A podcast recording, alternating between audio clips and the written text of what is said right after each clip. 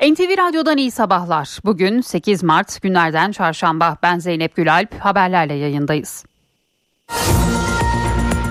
Kahramanmaraş'ta jandarma pilot kıdemli albay Oğuzhan Adalıoğlu helikopter pervanesinin çarpması nedeniyle şehit oldu. Adalıoğlu'nun emekliliğini dondurduğu ve deprem bölgesine gönüllü gittiği öğrenildi.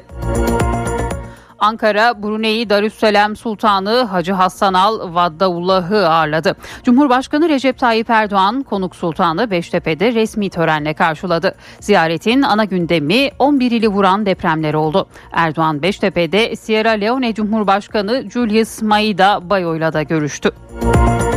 Millet İttifakı'nın Cumhurbaşkanı adayı CHP Genel Başkanı Kemal Kılıçdaroğlu partisinin grup toplantısında son kez konuştu. Seçime kadar grup toplantılarına katılmayacağını açıkladı. Konuşmasında İyi Parti ile yaşanan gerilime değindi. Akşener için Meral Hanım merttir ve büyük mücadele veriyor ifadesini kullandı. Kılıçdaroğlu ittifak ortaklarına İstanbul ve Ankara Büyükşehir Belediye Başkanlarına da teşekkür etti. İyi Parti Genel Başkanı Meral Akşener'den de açıklama geldi. Akşener, altılı masada yaşanan krizin aşılmasında rol oynayan İstanbul ve Ankara Büyükşehir Belediye Başkanlarının Cumhurbaşkanı yardımcısı olması formülünü değerlendirdi. Çözümün içine sindiğini belirtti. Cumhurbaşkanı yardımcılığı adaylığını reddedeceği iddialarını yalanladı. CHP lideri Kılıçdaroğlu'na da grup toplantısındaki sözleri nedeniyle teşekkür etti. MHP Genel Başkanı Devlet Bahçeli altılı masada yaşananları değerlendirdi. Masayı devirene sandalye sunmak çürümüşlüktür diyerek Millet İttifakı ortaklarını eleştirdi. Ama sert sözlerinin asıl hedefi İyi Parti Genel Başkanı Meral Akşener'eydi. Bahçeli söylediği ağır sözlerin altından nasıl kalkacak diye sordu. AFAD Kahramanmaraş merkezli iki büyük depremle ilgili yeni bir rapor hazırladı. Raporda yıkımların sadece zemin kaynaklı olmadığına işaret edildi. Yönetmeliğe aykırı yapıların ciddi hasar aldığı belirtilen raporda donatı cinsinin seçimi ve işçilikteki kusurlar yer hareketi tarafından affedilmeyen başlıca olumsuzluk durumlarından biri olmuştur denildi. Kayseri'de dün 6 dakikada büyüğü 4,7 olan 3 deprem meydana geldi. AFAD herhangi olumsuz bir durumun gerçekleşmediğini açıkladı. Jeolog Okan Tüysüz ise Anadolu'nun doğuya bakan kesiminde bir hareketlenme söz konusu olduğunu dile getirdi. Sağlık Bakanı Fahrettin Koca deprem bölgesindeki salgın riskine ilişkin açıklamada bulundu. Koca şu an bilimsel olarak salgın anlamına gelebilecek bir veri söz konusu değil dedi. Bugün 8 Mart Dünya Kadınlar Günü. Birleşmiş Milletler Nüfus Fonu'nun 17 Şubat 2023 tarihli durum raporuna göre Türkiye'de 11 şehirde 15.8 milyon kişi depremden etkilendi. Bu rakamın 226 binini hamile, 4.1 milyonunu üreme çağındaki kadınlar oluşturuyor. Bu sayıların deprem bölgelerinde kadın ve kız çocuklarına özel çeşitli ihtiyaçların karşılanması konusundaki aciliyeti gösterdiği belirtiliyor. Türkiye, İsrail'in Batı Şeria'da artan saldırı ve şiddet eylemlerini kınadı. Dışişleri Bakanlığı'nın açıklamasında bu saldırılara son verilmesine ve şiddetin önlenmesine yönelik çağrımızı yineliyor. İsrail hükümetini aklı selime ve sorumlu davranmaya davet ediyoruz denildi. Türkiye, İsveç ve Finlandiya temsilcilerinin 9 Mart'ta yapacağı toplantı öncesi İsveç Başbakanı Kristersson, NATO Genel Sekreteri ile bir araya geldi. Kristersson yine 9 Mart'ta İsveç Meclisi'nde oylanacak terörle mücadele yasasına işaret ederek bu yasayla birlikte üzerimize düşen sorumlulukları yerine getirdiğimize inanıyoruz diye konuştu. İsveç'in üçlü mekanizma kapsamındaki taahhütlerini yerine getirdiğini savunan Stoltenberg de onay sürecini tamamlama zamanı geldi ifadelerini kullandı. Fed Başkanı Powell, Amerikan Kongresi'ndeki sunumunda son ekonomik verilerin beklenenden daha güçlü geldiğini söyledi. Fed Başkanı bu nedenle faizde zirve seviyesinin beklenenden daha yüksek olabileceğini belirterek gerekirse faiz artışlarının hızını yükseltmeye hazırız mesajını verdi. New York borsası ise Powell'ın şahin açıklamaları sonrası düşüşle kapandı. Kriz kahini Rubini'den enflasyon ve sert iniş uyarısı geldi. Ünlü ekonomist Rubini yüksek enflasyon seviyelerinin kalıcı olabileceğini ve merkez bankalarının hamleleri nedeniyle küresel ekonominin sert iniş riskiyle karşı karşıya olduğunu belirtti. Bursa Spor Ahmet Spor karşılaşmasının yankıları sürüyor. Türkiye Futbol Federasyonu 2. Lig Beyaz Grup'ta Bursa Spor'un sahasında Ahmet Spor'u 2-1 yendiği maçta çıkan olaylar nedeniyle ev sahibi kulüp ve iki kulüp görevlisi Profesyonel Futbol Disiplin Kurulu'na sevk edildi. Şampiyonlar Ligi'nde ilk iki çeyrek finalist belli oldu. Şampiyonlar Ligi'nde son 16 turunda 1-0 yenildiği ilk maçın rövanşında Borussia Dortmund'u 2-0 yenen Chelsea çeyrek finale adını yazdırdı. Gecenin diğer maçında 2-0 kazandığı ilk maçın rövanşında sahasında Kulüp Brugge'u 5-1 yenen Benfica çeyrek finale yükseldi.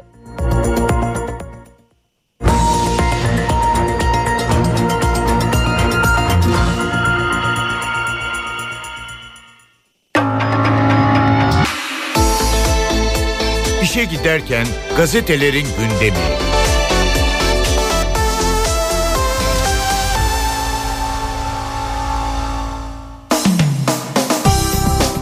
Sabah gazetesiyle başlıyoruz. Dertleri Türkiye değil koltuk manşetini görüyoruz. Asrın felaketinde tarifsiz acılar yaşayan depremzedeler altılı masanın entrika dolu siyasi çekişmesine büyük tepkiyi gösterdi. Hakkımızı bunlara helal etmiyoruz deniliyor bugün Sabah gazetesinin manşetinde.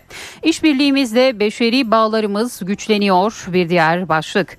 Brunei Sultanı Vadaullah'ı külliyede ağırlayan Cumhurbaşkanı Erdoğan, Brunei'nin göstermiş olduğu dayanışmayı asla unutmayacağız dedi.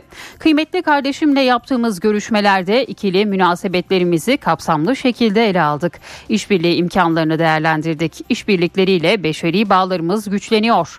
Anlaşmalarla ilişkilerimizin ahdi zeminini tahkim ettik. Bunlarla beraber 11 vilayetimizdeki deprem felaketi üzerinde hassasiyetle durma imkanı bulduk dedi Cumhurbaşkanı Erdoğan.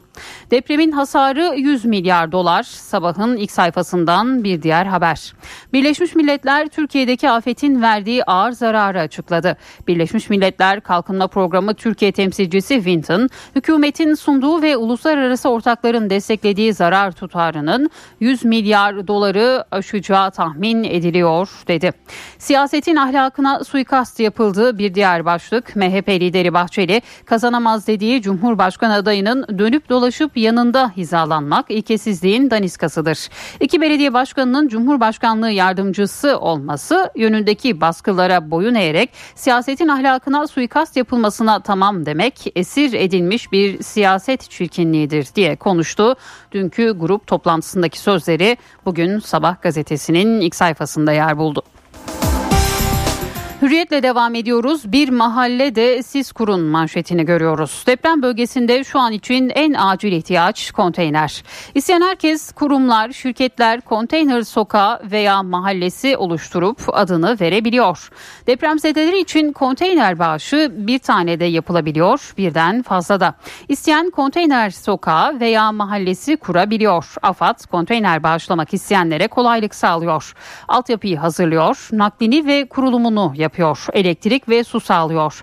Bağışçı başka alana kurmak isterse orada hizmete hazır hale getiriliyor. Hürriyete konuşan AFAD Başkanı Yunus Sezer şu an 209 konteyner kent alanımız var. Konteynerin kurulmasına, taşınmasına kadar destek veriyoruz. Bağışçı her şeyi kendim yapacağım diyorsa ona da hayır demiyoruz. Herkes kendi kuracağı konteyner sokağına veya mahallesine kendi veya yakınlarının adını verebiliyor diyor. Bugün Hürriyet gazetesinin manşetinde yer alıyor bu haberde.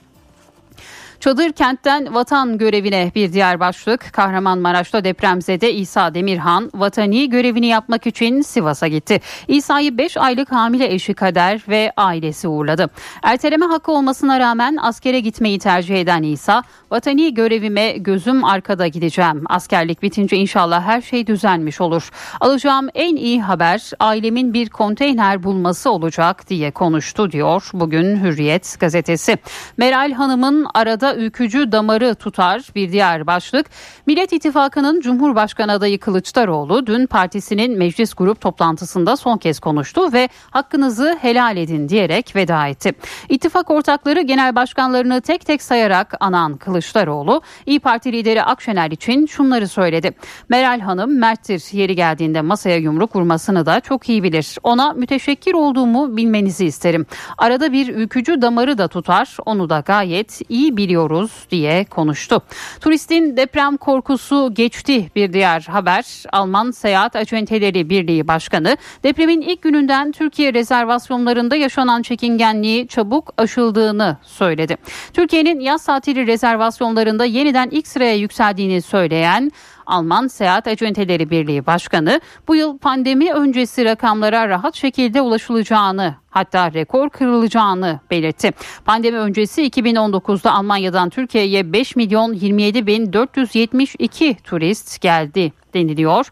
Bugün yine bu başlıkta Hürriyet'in ilk sayfasında yer buluyor.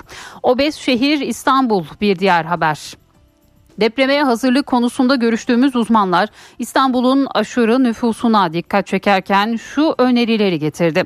İstanbul'a göç kısıtlanmalı, geriye göç şeklinde desteklenmeli. Tersine göç için farklı şehirlerde teşviklerle sanayi bölgeleri oluşturulsun. İstanbul'dan ayrılmak isteyenlere iş imkanı sağlansın deniliyor. Bugün yine bu başlıkta Hürriyet gazetesinin ilk sayfasında yer buluyor. Milliyet gazetesinin manşetinde kaybolan fidanlar başlığını görüyoruz. Türkiye'de büyük bir yıkıma neden olan depremlerde Adıyaman Üniversitesi'nde eğitim gören 127 öğrenci hayatını kaybetti. 50 bine yakın insanın yaşamını yitirdiği depremlerde bölgenin en büyük üniversitelerinden biri olan Adıyaman Üniversitesi de farklı fakültelerde öğrenim gören 127 öğrencisini kaybetti. Tıp öğrencisi Mehmet Metin Kutlu, annesi, babası ve izlerinden gittiği doktor ablası Meryem Kutlu'yla doktor abi Veli Gültekin Kutlu'yla birlikte yaşamını yitirdi diyor Milliyet gazetesi bugün. Bir diğer başlıkla devam edelim. Altılı masa yorumu hasar toplama hadisesi başlığıyla Cumhur İttifakı'nda altılı masada yaşanan krizin seçmende ileriye dönük bir istikrarsızlık endişesi yarattığı görüşünü dilendirildi. Krizin belediye başkanları formülüyle çözülmesinin mevcut tabloda değişiklik yaratmayacağı görüşü hakim. Kurmaylar süreçte Millet İttifakı ciddi bir hasar aldı. Yaptıkları son adım bir hasar toplama hamlesidir yorumunu yaptı. Bugün yine bu başlıkta Milliyet gazetesinin ilk sayfasında yer buldu. Bir kere satan yine satacaktır. Devlet Bahçeli'nin dün grup toplantısında yaptığı konuşmalar bu başlıkta yer buluyor. Tuhaf bir ışık gelmiş bir diğer haber. İyi Parti lideri Akşener Kılıçdaroğlu'nun adaylığının açıklandığı sırada yüz ifadesinin neden asık olduğu sorusu üzerine samimi söylüyorum tuhaf bir ışık gelmiş mutsuz bir durum yok dedi. Akşener Kılıçdaroğlu'nun HDP'ye görüşme olasılığı hakkındaysa CHP görüşebilir ama bize getiremez diye konuştu. Madenin karasından enkazın acısına bir diğer haber. Yerin yüzlerce metre altında çalışan madencilerin hayatlarını emanet ettikleri arama kurtarma uzmanı kadın madenciler afet zamanlarında da vatandaşın hayatı için enkaz altına girmekten çekinmedi. İş Sağlığı ve Güvenliği Mühendisi Gizem Toran'la delme ve patlatma mühendisi Seher Oran'da depremlerin ardından Osmaniye ve Antakya'da arama kurtarma çalışmalarında görev alan isimlerdi deniliyor. Bugün yine bu başlıkta Milliyet gazetesinin ilk sayfasında yer buluyor. Yeni Şafak gazetesinin manşetinde tam partili sistem başlığını görüyoruz. Altılı Masa'nın önceki akşam açıkladığı 12 maddelik mutabakat seçilmesi halinde partili cumhurbaşkanlığını kaldıracağını söyleyen Kılıçdaroğlu'nun vaadini tamamen unuttuğunu gösterdi. CHP'den istifa etmek bir yana atayacağı 5 genel başkan ve iki belediye başkanı da partili olacağı için tam partili sisteme geçilmiş olacak deniliyor bugün Yeni Şafak gazetesinde.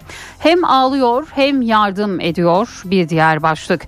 Depremin vurduğu yerlerde yaraların sarılması için çalışmalar sürerken polisten sağlıkçıya, askerden öğretmene, vaizden işçiye ve gönüllülere kadar çok sayıda kadın da depremzedelere destek veriyor.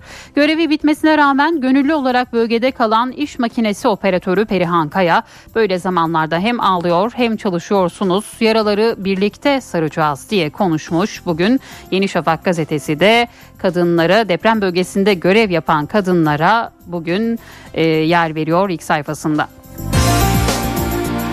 Posta gazetesi huzurla uyuyun Tuğba başardı başlıklı haberi ilk sayfasına taşıyor. Avrupa Salon Atletizm Şampiyonası'nda 3 adım atlama dalında altın madalya kazanan Tuğba Danışmaz bu müthiş şampiyonluğun hikayesini anlattı. 23 yaşındaki milli atlet bu başarıyı birçok engele rağmen dişiyle tırnağıyla çalışarak elde ettiğini söyledi ve eklen, ekledi. Depremde yitirdiğimiz 40 binin üzerinde can var. Onlar huzurla uyusun diye başardım diyor. Bugün Tuğba Danışmaz'ın sözleri Posta Gazetesi'nin ilk sayfasında yer buluyor. Can kurtarmaya koştu bir diğer başlık. Hatay'da görevli jandarma asubay Özlem Özçelik deprem gecesi nöbetteydi. Ailesinin oturduğu dört katlı apartman yıkıldı. Dört gün boyunca 7 yaşındaki kızı Almila ve ailesini kurtarmak için enkaz başından ayrılmadı. Ne yazık ki Almila ve bazı aile fertleri enkazdan sağ çıkamadı. Şimdi acısını depremzedelerin yaralarını sararak hafifletiyor diyor bugün Posta gazetesi. Cumhuriyetle devam ediyoruz. 4159 okul çok riskli manşetini görüyoruz. Depremlerde 46 bini aşkın canımızı yitirdik. Uzmanların çok sayıda kent için önlem alınsın uyarıları sürüyor. Jeoloji Mühendisleri Odası'nın raporuna göre Türkiye genelinde 4159 okul yüksek deprem riski alanında yer alıyor. 50 metrelik faiz sakınım bandı içinde olan okul sayısı 191. Veliler çocuklarının eğitim gördüğü binalara güvenmiyor. Büyük tedirginlik yaşıyor. Özel okullardaysa binaların sağlamlığı ile ilgili veriler gizleniyor. Çaresiz kalan pek çok aile çocuklarını okuldan alıyor. Depremde sınıfta kalan iktidar çağrılara kulak tıkamayı sürdürüyor diyor Cumhuriyet gazetesi bugün. Şimdi bir ara vereceğiz. O aranın ardından haberlerle devam edeceğiz.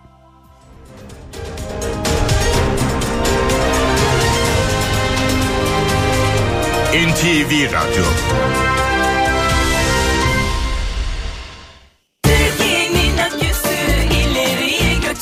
Yiğit Akü yol durumunu sunar. Karayolları Genel Müdürlüğü duyurdu. Bingöl Genç Diyarbakır yolunun 0-43. kilometrelerinde ve Selçuk Ortaklar Aydın yolunun 27-32. kilometrelerinde yol bakım ve onarım çalışmaları var. Çalışmalar sebebiyle ulaşım kontrollü olarak sağlanıyor. Bu nedenle sürücüler dikkatli seyretmeli. Yiğit Akü yol durumunu sundu. NTV Radyo'da haberleri aktarmayı sürdürüyoruz. Kahramanmaraş'tan şehit haberi geldi. Deprem bölgesine yardım faaliyetlerine katılan pilot albay Oğuzhan Adalıoğlu helikopter pervanesinin çarpması nedeniyle şehit oldu. Acı haberi İçişleri Bakanı Süleyman Soylu sosyal medya hesabından duyurdu. Deprem bölgesinde helikopter kazası meydana geldiğini açıkladı. Pilot albay Oğuzhan Adalıoğlu'nun helikopteri kalkış için yönlendirdiği sırada pervanenin çarpması sonucu şehit düştüğünü söyledi. 50 yaşındaki pilot Albay Oğuzhan Adalıoğlu iki çocuk babasıydı. Ankara Jandarma Havacılık Daire Başkanlığı'nda görev yapıyordu. Şehidin Eskişehir'de yaşayan ailesine acı haber verildi. Baba ocağına Türk bayrağı asıldı. Acılı aileyi yakınları teselli etmeye çalıştı. Şehit asker için ilk tören Kahramanmaraş Havalimanı'nda yapıldı. Katılanlar arasında İçişleri Bakanı Süleyman Soylu da vardı. Pilot albay Oğuzhan Adalıoğlu'nun cenazesi toprağa verilmek üzere memleketine uğurlandı. Adalıoğlu Eskişehir'deki Vişnelik mahallesinde yapılacak cenaze töreninin ardından toprağa verilecek. Cumhurbaşkanı Recep Tayyip Erdoğan Ankara'da Brunei Sultanı'nı ağırladı. Ziyaretin ana gündemi 11 ili vuran depremler oldu. Ankara, Brunei Darüsselam Sultanı Hacı Hasan Al Vaddaulah'ı ağırladı. Cumhurbaşkanı Recep Tayyip Erdoğan konuk sultanı Beştepe'de resmi törenle karşıladı. Merhaba aska. İki lider baş başa ve heyetler arası görüşmelerin ardından basın toplantısı düzenledi. Erdoğan konuyla görüşmesinde 11 ili vuran depremleri ele aldıklarını söyledi. Bu ziyarete vesile teşkil eden 11 vilayetimizdeki deprem felaketi üzerinde hassasiyetle durma imkanı bulduk ve kendilerine 12 dakikalık deprem felaketini izlettik ve kendileri de bu felaketi bizzat görünce hakikaten bunun boyutunu daha da derinliğine anlamış oldular. Çok yıkıcı depremler sonucunda meydana gelen felaket sonrasında en derin taziyelerimizi Türk halkına sunmak isteriz. Brunei her zaman Türkiye ile dayanışma içindedir ve elinden geleni sunmaya hazırdır. Ziyaret kapsamında iki ülke arasında savunma sanayi, eğitim ve kültür alanlarında 5 anlaşmada imza altına alındı. Erdoğan Beştepe'de Sierra Leone Cumhurbaşkanı Julius Maada Bio ile de görüştü. Millet İttifakı'nın Cumhurbaşkanı adayı CHP Genel Başkanı Kemal Kılıçdaroğlu partisinin grup toplantısında milletvekillerine veda etti. Konuşmasında İyi Parti ile yaşanan gerilime değindi. İstanbul ve Ankara Büyükşehir Belediye Başkanlarına teşekkür etti. Grup kürsümüze Yani bu kürsüye veda etmek için bugün buradayım. Size son kez bu kürsüden bakmak istiyorum. Millet İttifakı'nın Cumhurbaşkanı adayı CHP Genel Başkanı Kemal Kılıçdaroğlu partisinin grup toplantısında son kez konuştu. Bu mesajda seçime kadar grup toplantılarına katılmayacağını açıkladı. Kürsüde de 6 ok yerine Türk bayrağı vardı. Seçilmesi durumunda da bu tavrın devam edeceği öğrenildi. Bay Kemal de yürümek yürek işidir diyen Kılıçdaroğlu, altılı masada yer alan genel başkanlara tek tek teşekkür etti. İyi Parti Genel Başkanı Meral Akşener'e ise ayrı bir parantez açtı. Meral Hanım merttir. Büyük mücadeleler veriyor. Ana kucağını da çok iyi bilir. Yerine geldiğinde masaya yumruk vurmasını da çok iyi bilir. Ona müteşekkir olduğumu bütün dostlarımın, bütün arkadaşlarımın bilmesini isterim. E bir de arada bir ülkücü damarı tutar. Bunu da gayet iyi biliyorum. Kılıçdaroğlu, İstanbul ve Ankara Büyükşehir Belediye Başkanları Ekrem İmamoğlu ve Mansur Yavaş'a da teşekkür etti. Evladım Ekrem İmamoğlu. O da yanımda olacak. Dostum Mansur Yavaş. O da buradadır. Dostlarım bilsin ki öleceksek bu vatana olan aşkımızdan öleceğiz. Kılıçdaroğlu mecliste milletvekilleri tarafından şeref kapısının önünde karşılandı. Veda konuşması yaparken bazı vekiller gözyaşlarını tutamadı. Hakkınızı helal edin dostlarım. Hadi bismillah. Sağ olun. Grup toplantısının ardından gazetecilerin sorularını yanıtlayan Kılıçdaroğlu, İyi Parti lideri Meral Akşener'le yaşanan aday krizini değerlendirdi. Tartışmak doğaldır, önemli olan tartışmaları sonuca bağlamaktır dedi. Aday olarak ilk ziyaretini deprem bölgesine yapacağını söyledi. Edinilen bilgiye göre Kılıçdaroğlu kampanya döneminde tüm illeri ziyaret edecek. Mitinglerin yanı sıra sivil toplum kuruluşları ve kanaat önderleriyle toplantılar gerçekleştirecek. Bazı programlara Ankara ve İstanbul belediye başkanları da katılacak. İyi Parti Genel Başkanı Meral Akşener'den de açıklama geldi. Akşener altılı masada yaşanan krizin aşılmasında rol oynayan İstanbul ve Ankara Büyükşehir Belediye Başkanlarının Cumhurbaşkanı yardımcısı olması formülünü değerlendirdi. Çözümün içine sindiğini belirtti. Cumhurbaşkanı yardımcılığı adaylığını reddedeceği iddialarını da yalanladı. Şu anda e, Sayın Kılıçdaroğlu aday ama popülaritesi çok yüksek. İki e, Büyükşehir Belediye Başkanı'nı da onun koşu partneri haline getirdi o masa. Dolayısıyla bunu çok kıymetli buluyorum ben. İyi Parti Genel Başkanı Meral Akşener yaşanan krizin ardından altılı masaya dönüş kararını böyle anlattı. Çözüm içime sindi dedi. Akşener, altılı masadaki liderlerin Cumhurbaşkanı yardımcısı olacağını ancak milletvekili adayı olmayacağını belirtti. Şu anda biz olacağımızı söyledik. Dolayısıyla milletvekili adayı olmayacağız. Bunun anlamı nedir? Bizim buna inandığımızı gösterir. Ben milletvekili adayı olma kalkışsam bu işe inanmıyorum demektir. Habertürk'te katıldığı programda konuşan Akşener, altılı masada yaşanan kriz sonrası yaptığı sert açıklama ve adaylık açıklamasında kameralara yansıyan tavrına yönelik soruya da yanıt verdi. Evet sertti. Sert olmalıydı. O metni kendim yazdım. Çok netti. Aşırı netlikler genel olarak sinir bozar. E, resme baktığınızda ben onu inceledim. Tuhaf bir ışık gelmiş. Yani oranın ışığı yani bu tarafın benim şu yani şöyle yok gibi görünüyor. Evet. Herhangi bir e, yani mutsuz vesaire bir durum yok. Akşener HDP'nin masada olmadığını vurguladı. Diyalog başka bir şeydir. CHP, HDP ile görüşebilir bu net ama bize asla getiremez dedi. Akşener, altılı masada yaşanan krizin dört gün gündemde kaldığını hatırlattı. Depremzedelerin durumu perdelendi, özür dilerim dedi. MHP Genel Başkanı Devlet Bahçeli altılı masada yaşanan krizi ve ortak aday anlaşmasını değerlendirdi. İyi Parti Genel Başkanı Meral Akşener'i sert sözlerle eleştirdi. Makam ve mevki pazarlıklarıyla masaya geri oturan İP Başkanı söylediği ağır sözlerin altından nasıl kalkacak? Geçmişte demiştim, yine söylüyorum. Bir kere satan yine satar, yine satar, yine satacaktır. MHP Genel Başkanı Devlet Bahçeli altılı masada yaşananları değerlendirdi. Masayı devirene sandalye sunmak çürümüşlüktür diyerek Millet İttifakı ortaklarını eleştirdi ama sert sözlerinin asıl hedefi İyi Parti Genel Başkanı Meral Akşener'di. Noter masası kuyruklu yalanlar masasına diyerek önce devirip sonra zoru görünce tekrar oturanlar ilkesizliğin ve yüzsüzlüğün numuneleridir. Kazanamaz dediği Cumhurbaşkanı adayının dönüp dolaşıp yanında hizalanmak ilkesizliğin daniskası değil de nedir? Bahçeli Partisi'nin meclis grubu toplantısında konuştu. Sözlü hafta sonu Bursa Spor, Ahmet Spor maçında çıkan olaylara getirdi. Provokasyon uyarısı yaptı. Türbünlerden sallanan provokatif mahiyetli görsellerin, yaşanan taşkınlıkların, sporun ahlak ve doğasına bütünüyle aykırı olduğu hepimizin ve herkesin malumudur. Bize göre Ahmet diye bir yer yoktur. Ahmet Spor diye bir kulüpten de bahsedilemeyecektir. Bursa Spor taraftarlarını buradan selamlıyorum. Milli duruşlarından dolayı tebrik ediyorum.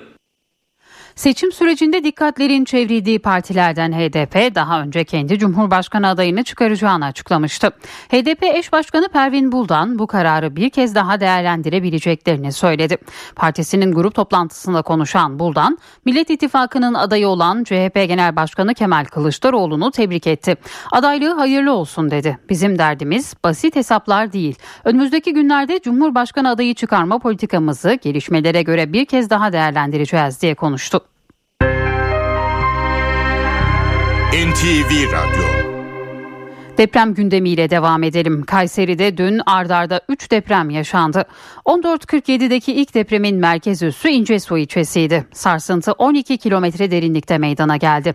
Bir dakika sonra bu kez Hacılar ilçesinde 4,4 büyüklüğünde deprem gerçekleşti. Saat 14.53'te merkez üssü yine İncesu olan 4.3 büyüklüğünde bir deprem daha oldu. Sivas'ta da 17.18'de merkez üssü Gürün ilçesi olan 4.2 büyüklüğünde bir deprem meydana geldi.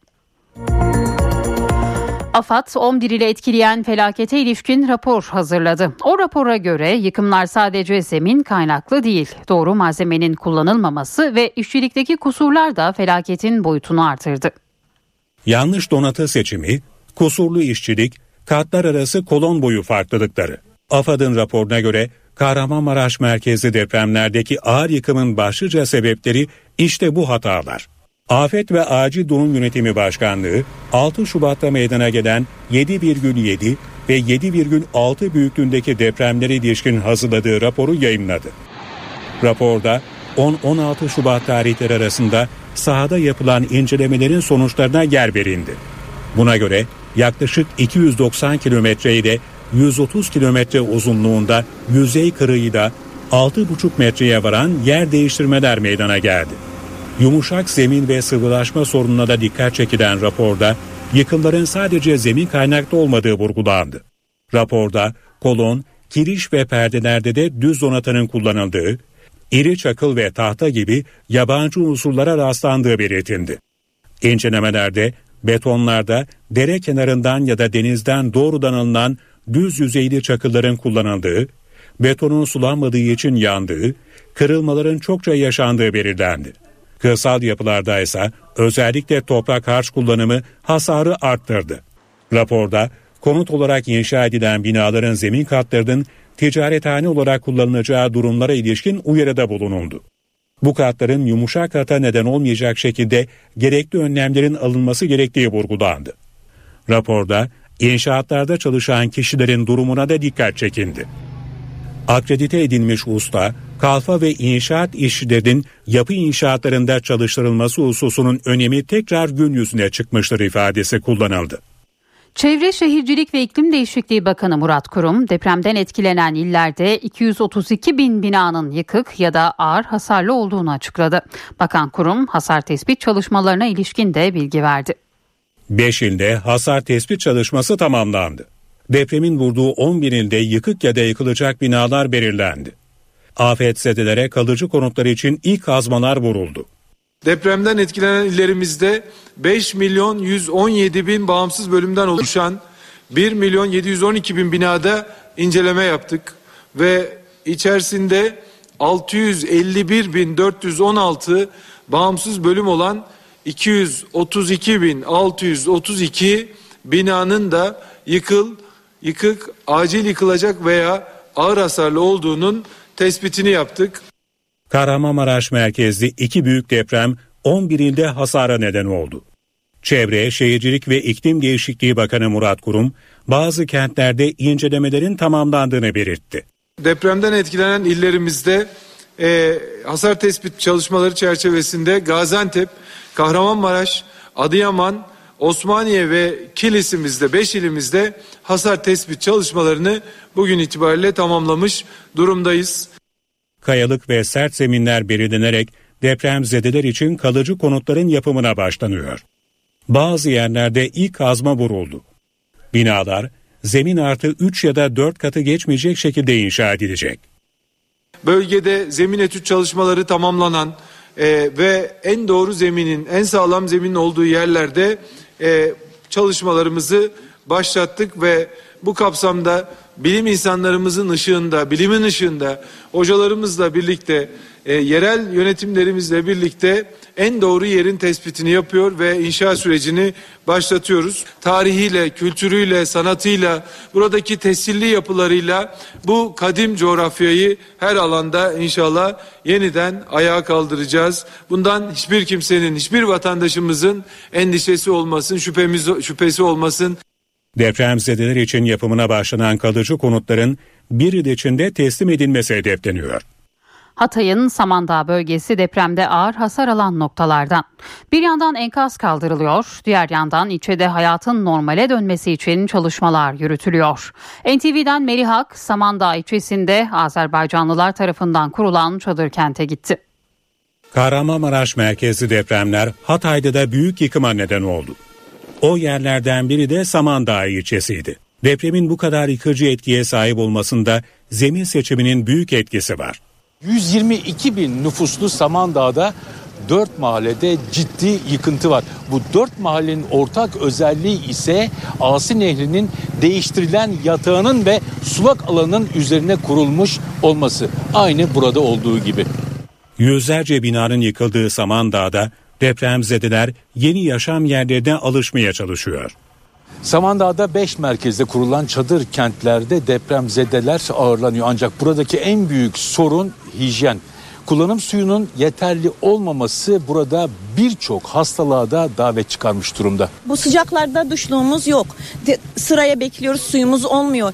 Temizlik maddelerimiz yeteri kadar gelmiyor. Çocuklarımız terliklerle e, saçımızı yıkayacağımız, saç dişimizi fırçalayacağımız hiçbir şeyimiz yok. Ben şu anda istasyondan su taşıyorum eve. Bidonlarla su taşıyorum. İçme suyumuz var. Ama şebeke suyumuz hala akmıyor. Samandağ'da gezici sağlık ekipleri tarama yapıyor. Muayene edilen onlarca kişi de en sık bulaşıcı hastalıklara rastlanıyor. Günde 350-400 civarında hasta müracaat ediyor. Bunların çoğu çocuk hasta. Bazı büyük hastaların tedavileri yarım kalmış. Tansiyon hastalarının ilaçları yok. Kalp hastalarının ilaçları yok. Kronik hastaların her türüne buradan rastlayabiliyoruz şimdi. Gastroenteritler e, göz daha çok gözümüze çarpıyor. Onlara olabildiğince bu yönde tedaviler veriyoruz. Hijyen kurallarını anlatıyoruz. Hastalarımızın ağız hijyeni tabii ki çok olumsuz etkilenmiş durumda süreçten ötürü ve çocuklar yeterli gıdayı da alamıyorlar. Biz bunlarla ilgili vitamin takviyeleri yapıyoruz. Diş fırçası, macunu dağıtıyoruz düzenli olarak. Azerbaycanlılar tarafından kurulan çadır kentte 700 depremzede barınıyor. Yemek pişirme ve dağıtma işine gönüllüler destek oluyor. Deprem bölgesinde dünyanın dört bir yanından gelen gönüllüler de hizmet veriyor. Pakistan'dan gelen bir grup burada afetzedelere günde 2000 porsiyon yemek hazırlıyor ve yemek dağıtımını burada gerçekleştiriyorlar. 8 kişiyiz. Günde 2000, 2500 kişiye yemek dağıtıyoruz. Ayrıca diş macunu, sabun gibi hijyen ürünleri de veriyoruz. İki ay daha buradayız. İstanbul Kadıköy'deki bir binada oturan kiracı evi tahliye ederken apartmana bu bina çürüktür pankartı astı. Kiracının bunu yapmasının nedeni ise binanın kolonlarının dökülüyor, demirlerinin ise çürümüş olması. Allah bu çok kötü. Tabii canım baksana demirler bile çürümüş ya. İstanbul Kadıköy'deki 5 katlı bir apartmanın en üst katına bu bina çürüktür pankartı asıldı. Pankartı hazırlayan kişi ise burada yaşayan bir kiracı. Peki bu yazıyı niçin kaleme aldı? Kiracı apartman sakinlerinden birinin bodrum kattaki kolon ve kirişleri kayda aldığı görüntüleri gördü. Bunun üzerine binanın çürük olduğu yönünde bir kanaate vardı ve taşınmaya karar verdi. Tabii canım baksana demirler bile çürümüş ya. Baksana. Elimle bu arada Evet. parçalayabiliyorum bunu. Canan Coşkun ismini taşıyan kiracı taşınmadan önce de 60 yıllık apartmanın üst katına bu pankartı astı. Coşkun sosyal medya hesabından da bir paylaşım yaptı. Evi kiralamak isteyenlere yapının çürük olduğunu anlatıyor. Yani şu komple gidiyor. Tabii canım baksana dokunsan gidecek. Nilay Çalış 4,5 yaşında. SMA hastalığıyla mücadele ediyor. Çalış ailesi Adıyaman'da depreme yakalandı. İstanbul'a geldi. Ancak Nilay'ın tedavisi için toplanan para burada çalındı. Aile hırsızların yakalanmasını istiyor. SMA tip 1 kas hastası 4,5 yaşındaki depremzede Nilay Çalış'ın tedavisi için toplanan yardım parası İstanbul'da çalındı. Bizler 1 lira 1 lira bu parayı toplamaya çalışırken bazı vicdansız, merhametsiz insanlar kızımızın kum parasını çalıyorlar. Lütfen Allah rızası için yapmayın. O kızımızın can parası. Çalış ailesi depreme Adıyaman'da yakalandı, İstanbul'a geldi. Yardım parası çalınan aile kızlarını tedavi ettirebilmek için zamana karşı yarışıyor. Depremzedeyiz. Nilay Adıyaman'ın bebeği şu an İstanbul'a geldik. İstanbul'dayız. Kızım 12 gündür hastanede. Buradan yetkililere sesleniyorum. Ben yarınımı, umudumu, geleceğimi kaybetmek istemiyorum. Valilik onaylı bir kampanya başlattık. 21 aydır devam eden kampanyamız %37'lik diliminde. Ne yazık ki sesimizi duyuramadık. Bu bizim ikinci valilik iznimiz. Bitmesine 6 ay gibi kısa bir süremiz kaldı. Çalış ailesi başlattıkları kampanyaya destek bekliyor. kızımın yaşayabilmesi için, kızımın bu cihazlardan uzak kalabilmesi için, kızımın nefes alabilmesi için desteklerinize ihtiyacımız var. Bugün 8 Mart Dünya Emekçi Kadınlar Günü. Birleşmiş Milletler Nüfus Fonu'nun raporunda depremden etkilenen illerde gezici hizmet birimlerine ve üreme sağlığı malzemelerine ihtiyaç duyulduğu belirtiliyor. 11 ilde hamile kadın sayısı tahmini 226 bin. Önümüzdeki ay gerçekleşmesi beklenen doğum sayısı 25 bin. Bu sayılar deprem bölgelerinde kadınların ihtiyaçların karşılanması konusundaki aciliyeti gösteriyor. Temiz ve hijyenik tuvaletlere ulaşım büyük önem taşıyor. Rapora göre kadınlar için mahremiyet alanları yaratılmalı. Kadınların yaşadıkları yerlerde erkek şiddetine karşı kolayca ulaşabileceği merkezler kurulması talep ediliyor. Birleşmiş Milletler Nüfus Fonu depremzedelere yönelik desteklerini Sağlık Bakanlığı ve ilgili kurumların koordinasyonunda 5 merkezde 7 mobil ekiple sürdürüyor. 8 Mart Dünya Kadınlar Günü dolayısıyla Diyarbakır'ın Merkez Sur ilçesinde bulunan Kamer Vakfı binasında kadınlara uzmanlar tarafından eğitim ve sağlık kiti verildi. Tahliyesine karar verilen Cerrahpaşa Tıp Fakültesi toplandı ancak taşınamadı. Dün poliklinik hizmetleri tekrar fakülte yerleşkesindeki çelik konstrük- e, konstrüksiyon yapılarda daha hızlı kapasiteyle başladı. Geçici hastanenin neresi olacağı için haber bekleniyor. Binaları riskli bulunan Cerrahpaşa Tıp Fakültesi için tahliye kararı verildi. Hastane toplandı ancak taşınamadı. Sağlık Bakanlığı'nın yer göstermesi bekleniyor. Şu anda da yataklı tedavi hizmetlerimizi görebileceğimiz bir arayış içerisindeyiz. Bu konuda Sağlık Bakanımız Sayın Fahrettin Koca cumartesi günü yerleşkemize geldi.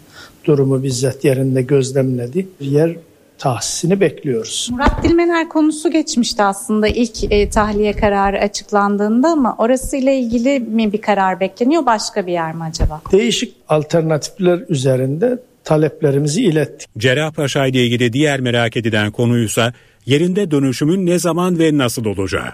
Cerrahpaşa Tıp Fakültesi'nin dönüşüm süreciyle ilgili ihale tamamlandı. Buna göre yıkılmış ve yıkılacak binaların yerine yenisi yapılacak ve Cerrahpaşa yerinde dönüştürülecek. Yeni binaların 600 gün içinde tamamlanması planlanıyor.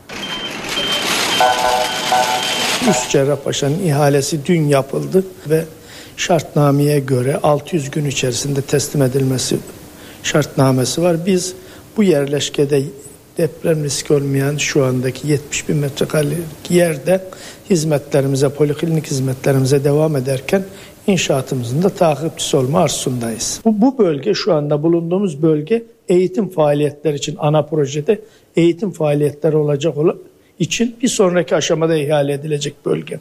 Hastanede çocuk hastalıkları servisi ve acil servis açık. Bunun yanında yeni yapılmış çelik konstrüksiyon binalarda poliklinik hizmeti tekrar başladı. Eşim Mayıs'tan beri diyalize giriyor. Ee, Şimdi mağduruz ama Bezmi Alem'e gittik. Tabii buranın daha farklıydı tedavisi. İstanbul ve Ankara'da tahliye kararı verilecek başka hastaneler de var. Sağlık Bakanı Fahrettin Koca, boşaltılacak hastanelerimiz var. Bir iki gün içinde üniversite ve kamu hastanelerinin durumu ve atılacak adımlarla ilgili açıklama yapacağız dedi. Tahliye için adı geçen hastanelerden biri de İstanbul Tıp Fakültesi.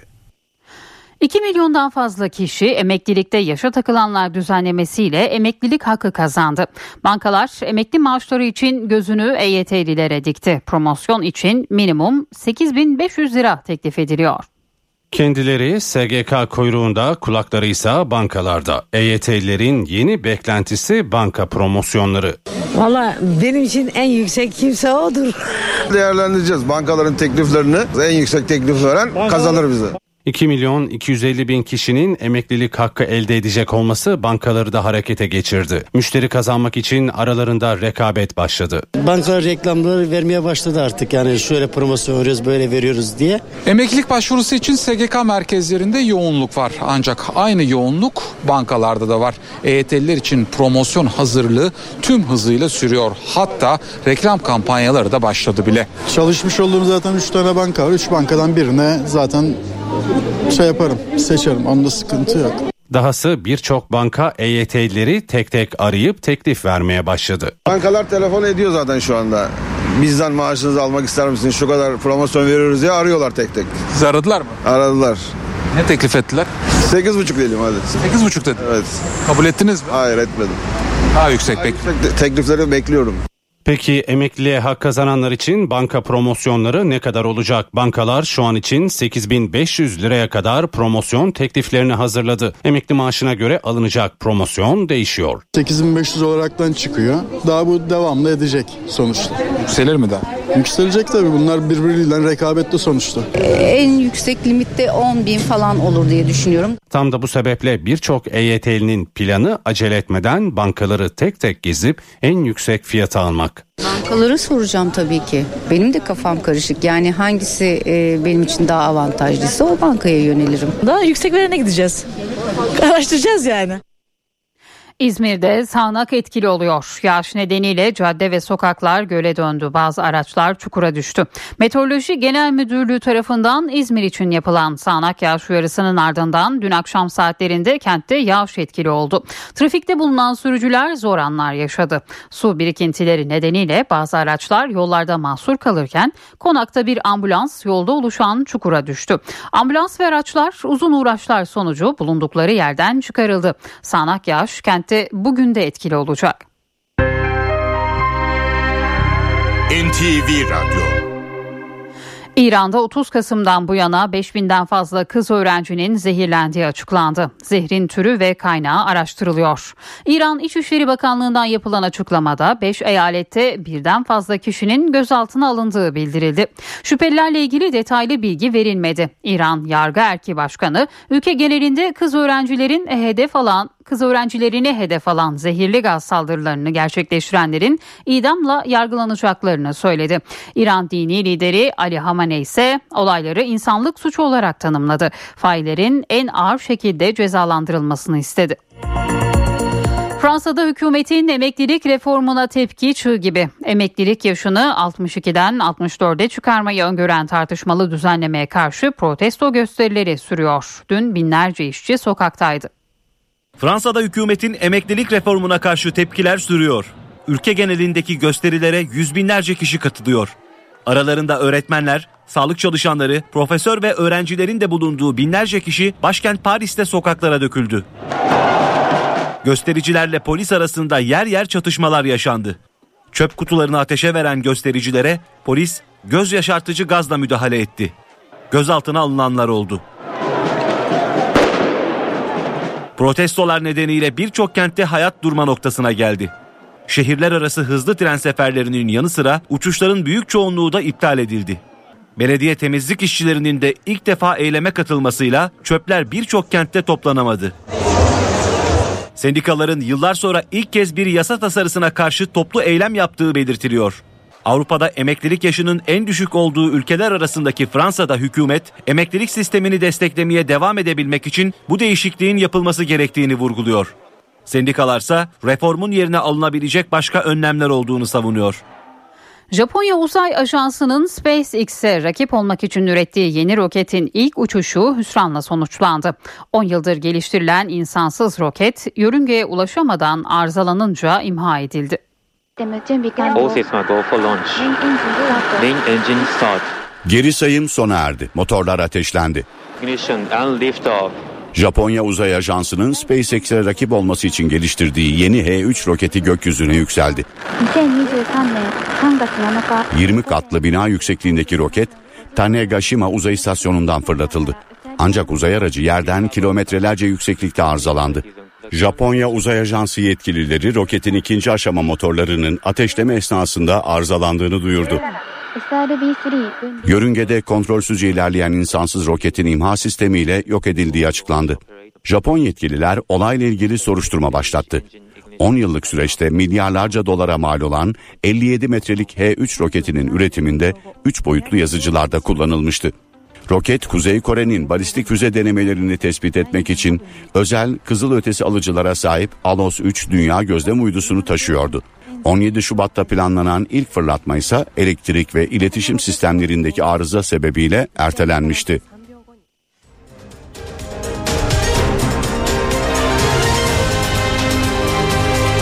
NTV Radyo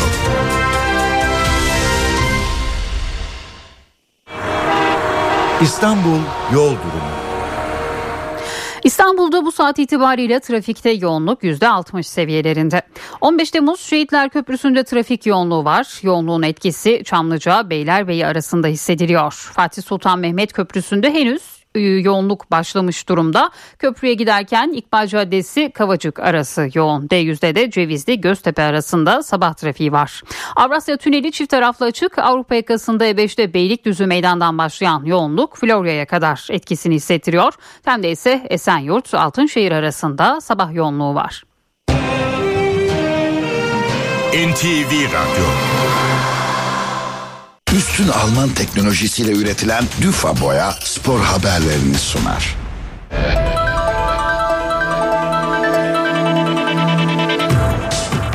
Türk futbolunda önemli bir ayrılık yaşandı. Geçtiğimiz sezon Trabzonspor'u zirveye taşıyan teknik direktör Abdullah Avcı, 38 yıllık bekleyişin ardından kazanılan şampiyonluktan 10 ay sonra istifa etti.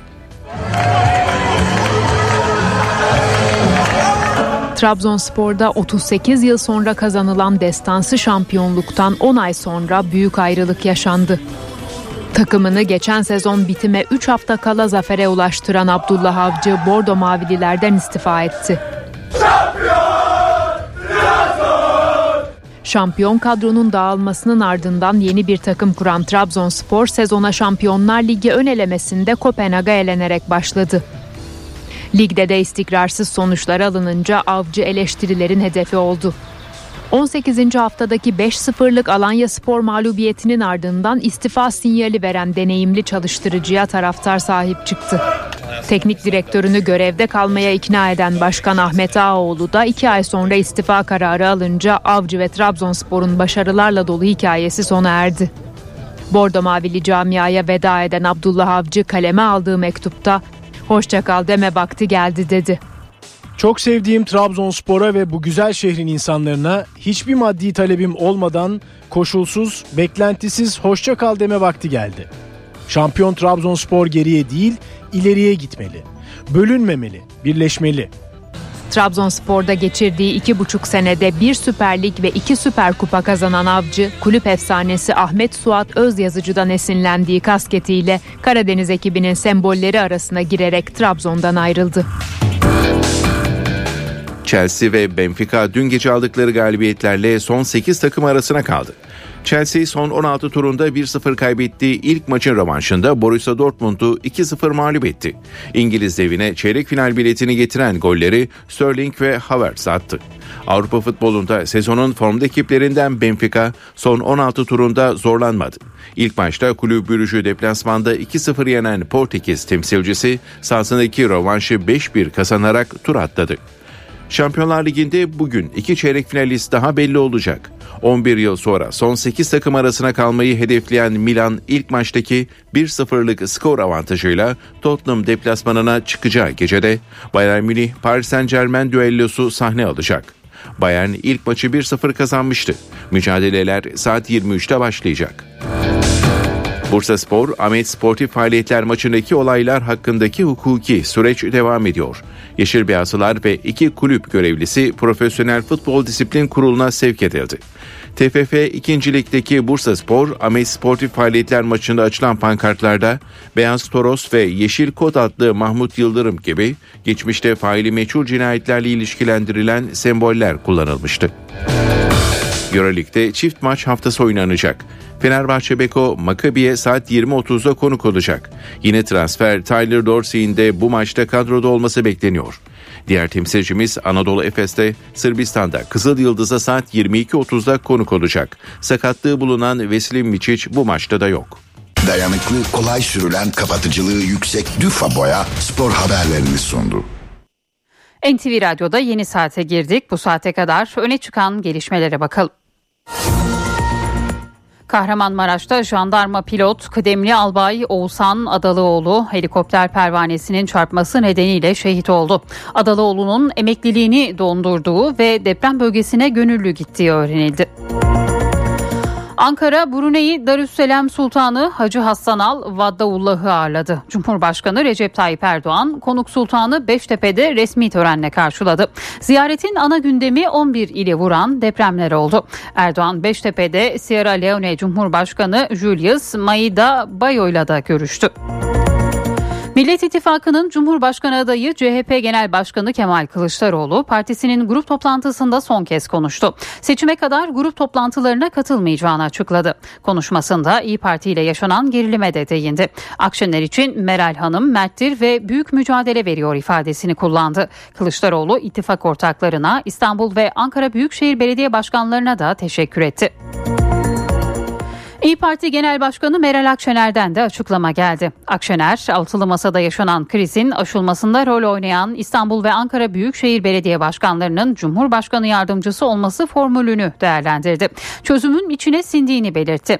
Cumhurbaşkanı yardımcılığı adaylığını reddedeceği iddialarını yalanladı. CHP lideri Kılıçdaroğlu'na da grup toplantısındaki sözleri nedeniyle teşekkür etti.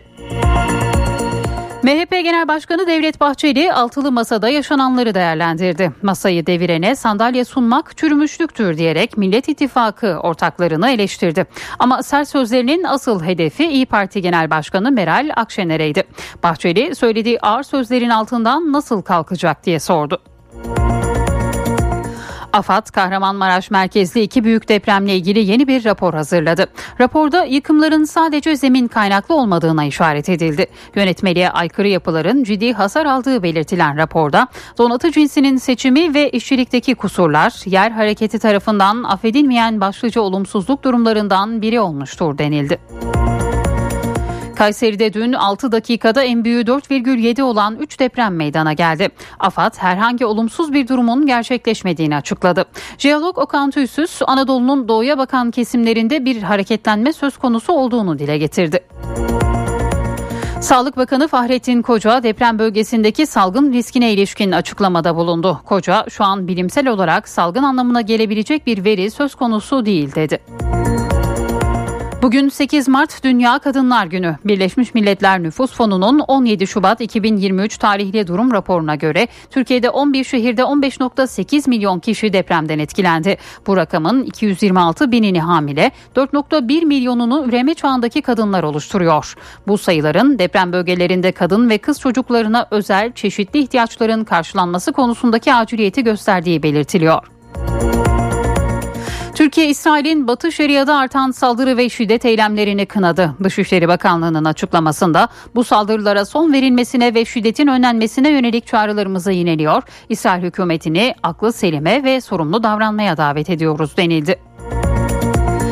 Türkiye, İsveç ve Finlandiya temsilcilerinin 9 Mart'ta yapacağı toplantı öncesi İsveç Başbakanı Kristersson NATO Genel Sekreteri ile bir araya geldi. Kristersson yine 9 Mart'ta İsveç Meclisi'nde onaylanacak terörle mücadele yasasına işaret ederek bu yasayla birlikte üzerimize düşen sorumlulukları yerine getirdiğimize inanıyoruz diye konuştu. İsveç'in üçlü mekanizma kapsamındaki taahhütlerini yerine getirdiğini savunan Stoltenberg de onay sürecini tamamlama zamanı geldi ifadesini kullandı. Fed Başkanı Powell Amerikan Kongresi'ndeki sunumunda son ekonomik verilerin beklenenden daha güçlü geldiğini söyledi. Fed Başkanı bu nedenle faizde zirve seviyesinin beklenenden daha yüksek olabileceğini belirterek gerekirse faiz artışlarının hızını yükseltmeye hazırız mesajını verdi. New York borsası ise Powell'ın şahin açıklamaları sonrası düşüşle kapandı. Kriz kahini Rubini'den enflasyon ve sert iniş uyarısı geldi. Ünlü ekonomist Rubini, yüksek enflasyon seviyelerinin kalıcı olabileceğini ve merkez bankalarının hamleleri nedeniyle küresel ekonominin sert iniş riskiyle karşı karşıya olduğunu belirtti. Bursa Spor, Ahmet Spor karşılaşmasının yankıları sürüyor. Türkiye Futbol Federasyonu 2. Lig Beyaz Grup'ta Bursa Spor'un sahasında Ahmet Spor'u 2-1 yendiği maçta çıkan olaylar nedeniyle ev sahibi kulüp ve iki kulüp görevlisi Profesyonel Futbol Disiplin Kurulu'na sevk edildi. Şampiyonlar Ligi'nde ilk iki çeyrek finalist belli oldu. Şampiyonlar Ligi'nde son 16 turunda 1-0 yenildiği ilk maçın rövanşında Borussia Dortmund'u 2-0 yenen Chelsea çeyrek finale adını yazdırdı. Gecenin diğer maçında 2-0 kazandığı ilk maçın rövanşında sahasında Kulüp Brugge'u 5-1 yenen Benfica ise çeyrek finale yükseldi. İşe giderken gazetelerin gündemi.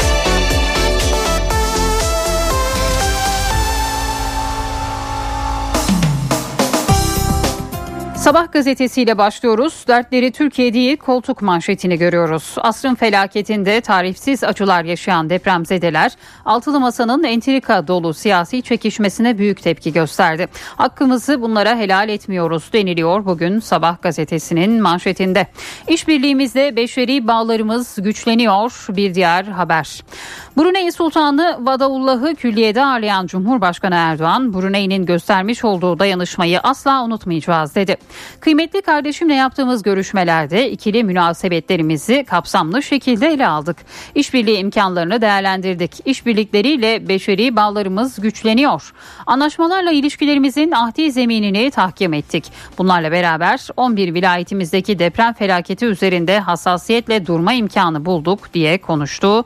Cumhurbaşkanının bu açıklamaları da Sabah gazetesinin ilk sayfasında yer buldu. Depremin hasarı 100 milyar dolar. Birleşmiş Milletler Türkiye'deki afetin verdiği ağır zararı açıkladı.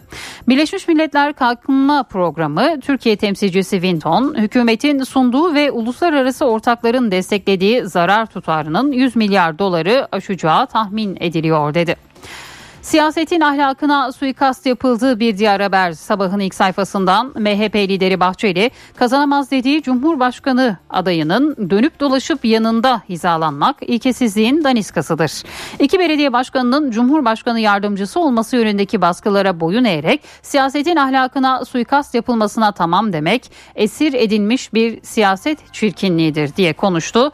Dünkü grup toplantısındaki konuşması da bugün Sabah gazetesinin ilk sayfasında yer buldu. Hürriyet'in manşeti bir mahallede siz kurun. Deprem bölgesinde şu an için en acil ihtiyaç konteyner. İsteyen herkes kurumlar, şirketler konteyner sokağı ve mahallesi oluşturup adını verebiliyor. Depremzedeler için konteyner bağışı bir tane de yapılabiliyor, birden fazla da. İsteyen konteyner sokağı veya mahallesi kurabiliyor. AFAD konteyner bağışlamak isteyenlere kolaylık sağlıyor. Altyapıyı hazırlıyor, naklini ve kurulumunu yapıyor. Elektrik ve su sağlıyor. Bağışçı e, başka alana kurmak isterse orada hizmet hazır hale getiriliyor. Hürriyete konuşan AFAD Başkanı Yunus Sezer şu an 209 konteyner kent alanımız var. Konteynerin kurulmasına taşınmasına kadar destek veriyoruz. Bağışçı her şeyi kendim yapacağım diyorsa ona da hayır demiyoruz. Herkes kendi kuracağı konteyner sokağına veya mahallesine kendi veya yakınlarının adını verebiliyor deniliyor. Bugün Hürriyet gazetesinin manşetinde yer alıyor bu başlık. Çadır kentten vatan görevine bir diğer haber. Kahramanmaraş'ta depremzede İsa Demirhan vatani görevini yapmak için Sivas'a gitti. İsa'yı 5 aylık hamile eşi Kader ve ailesi uğurladı.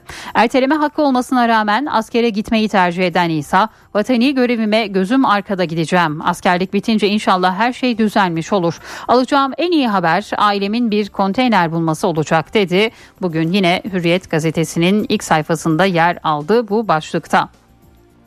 Meral Hanım'ın arada ülkücü damarı tutar. CHP lideri Kılıçdaroğlu'nun grup toplantısında yaptığı açıklama bugün yine Hürriyet'in ilk sayfasında. Millet İttifakı'nın Cumhurbaşkanı adayı Kılıçdaroğlu dün partisinin meclis grup toplantısında son kez konuştu ve hakkınızı helal edin diyerek veda etti. İttifak ortakları genel başkanlarını tek tek sayarak anan Kılıçdaroğlu İyi Parti lideri Akşener için şunları söyledi. Meral Hanım merttir. Yeri geldiğinde masaya yumruk vurmasını da çok iyi bilir. Ona müteşekkir olduğumu bilmenizi isterim. Arada bir ülkücü damarı da tutar onu da gayet iyi biliyoruz diye konuştu. Turistin deprem korkusu geçti. Yine Hürriyet'in ilk sayfasına taşıdığı bir diğer başlık Alman Seyahat Acenteleri Birliği Başkanı Fibik depremin ilk gününden Türkiye rezervasyonlarında yaşanan çekingenliğin çabuk aşıldığını söyledi. Türkiye'nin yaz tatili rezervasyonlarında yeniden ilk sıraya yükseldiğini söyleyen Fibik bu yıl pandemi öncesi rakamlara rahat şekilde ulaşılacağını hatta rekor kırılacağını belirtti. Pandemi öncesi 2019'da Almanya'dan Türkiye'ye 5 milyon 27 bin 472 turist geldi. Obez şehir İstanbul yine Hürriyet'in ilk sayfasındaki bir diğer haber. Depreme hazırlık konusunda görüştüğümüz uzmanlar İstanbul'un aşırı nüfusuna dikkat çekerken şu önerileri getirdi. İstanbul'a göç kısıtlanmalı, geriye göç şeklinde desteklenmeli. Tersine göç için farklı şehirlerde teşviklerle sanayi bölgeleri oluşturulsun. İstanbul'dan ayrılmak isteyenlere iş imkanı sağlansın deniliyor. Hürriyet gazetesinin ilk sayfasına taşıdığı bu haberde. Milliyetin manşeti kaybolan fidanlar. Türkiye'de büyük bir yıkıma neden olan depremlerle Adıyaman Üniversitesi'nde eğitim gören 127 öğrenci hayatını kaybetti. 50 bine yakın insanın yaşamını yitirdiği depremlerde bölgenin en büyük üniversitelerinden biri olan Adıyaman Üniversitesi de farklı fakültelerde öğrenim gören 127 öğrencisini kaybetti. Tıp öğrencisi Mehmet Metin Kutlu, annesi, babası ve izlerinden gittiği doktor ablası Meryem Kutlu ile doktor abiyi Gültekin Kutlu'yla birlikte yaşamını yitirdi. Tıp öğrencileri Osman Yıldırım, Mustafa Eren Suçu, Fatma Yağmur Tünay, Ahsen Nur Onuk, Mehmet Tora ve Serhat Güvenç de enkaz altında kalarak hayatını kaybeden genç fidanlardan. Yaşamını yitiren beden eğitimi öğrencisi Sena Karakütük, Mayıs 2022'de Normandiya'da yapılan liseler arası Dünya Boks Şampiyonası'nda kendi kilosunda dünya üçüncüsü olmuştu deniliyor bugün Milliyet gazetesinin manşetinde. Altılı Masa yorumu Cumhurbaşkanı Erdoğan Brunei Darüsselam Sultanı Vadaullah'ı Ankara'da ağırladı. İki ülke arasında 5 alanda işbirliği anlaşması imzalandı. Hasar toplama hadisesi deniliyor. Cumhur İttifakı'nda Altılı Masa'da yaşanan krizin seçmende ileriye dönük bir istikrarsızlık endişesi yarattığı görüşü dillendirildi. Krizin belediye başkanları formülüyle çözülmesinin mevcut tabloda değişiklik yaratmayacağı görüşü hakim. Kurmaylar süreçte Millet İttifakı ciddi bir hasar aldı. Atıkları attıkları son adım bir hasar toparlama hamlesidir yorumunu yaptı. Bir kere satan yine satacaktır. MHP lideri Bahçeli'nin yine grup toplantısında yaptığı altılı masaya ilişkin sözleri bugün yine Milliyet gazetesinin ilk sayfasında yer buluyor. Bir diğer başlıksa tuhaf bir ışık gelmiş. İyi Parti lideri Akşener, Kılıçdaroğlu'nun adaylığının açıklandığı sırada yüz ifadesinin neden asık olduğu sorusu üzerine samimi söylüyorum tuhaf bir ışık gelmiş, mutsuz bir durum yok dedi. Akşener Kılıçdaroğlu'nun HDP ile görüşme olasılığı hakkındaysa CHP görüşebilir ama bize getiremez diye konuştu. Madenin karasından enkazın acısına bir diğer haber. Yerin yüzlerce metre altında çalışan madencilerin hayatlarını emanet ettikleri arama kurtarma uzmanı kadın madenciler afet zamanlarında da vatandaşın hayatı için enkaz altına girmekten çekinmedi. İş sağlığı ve güvenliği mühendisi Gizem Toran'la delme ve patlatma mühendisi Seher Oran'da depremlerin ardından Osmaniye ve Antakya'da arama kurtarma çalışmalarında görev alan isimlerdendi diyor Milliyet gazetesi bugün. Yeni Şafak'ın manşetinde tam partili sistem başlığını görüyoruz. Altılı Masa'nın önceki akşam açıkladığı 12 maddelik mutabakat seçilmesi halinde partili Cumhurbaşkanlığını kaldıracağını söyleyen Kılıçdaroğlu'nun vaadini tamamen unuttuğunu gösterdi. CHP'den istifa etmek bir yana atacağı, atayacağı 5 genel başkan ve 2 belediye başkanı da partili olacağı için tam partili sisteme geçilmiş olacak deniliyor. Yeni Şafak gazetesinin manşetinde bugün. Hem ağlıyor hem yardım ediyorlar. Depremin vurduğu yerlerde yaraların sarılması için çalışmalar sürerken polisten sağlıkçıya, askerden öğretmene, vaizden işçiye ve gönüllülere kadar çok sayıda kadın da depremzedelere destek veriyor. Görevi bitmesine rağmen gönüllü olarak bölgede kalan iş makinesi operatörü Perihan Kaya böyle zamanlarda hem ağlıyor hem çalışıyorsunuz yaraları birlikte saracağız diyor. Dolardan küresel kaçış bir diğer başlık.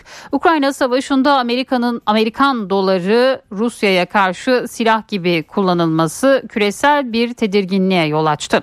Rusya ve Amerika'nın jeopolitik rakibi Çin alternatif bir finansal altyapının oluşması için çalışmalarını hızlandırdı.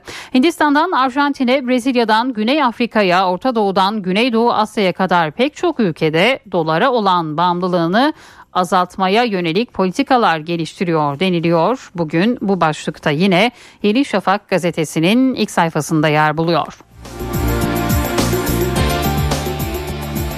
Posta gazetesiyle devam ediyoruz. Huzurla uyusun Tuğba uyuyun Tuğba başardı başlıklı haberi ilk sayfada görüyoruz. Avrupa Salon Atletizm Şampiyonası'nda 3 adım atlama dalında altın madalya kazanan Tuğba Danışmaz bu müthiş şampiyonluğun hikayesini anlattı.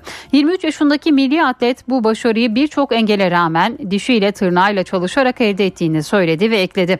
Depremde yitirdiğimiz 40 binin üzerinde can var. Onlar huzurla uyusun diye başardım diye konuştu.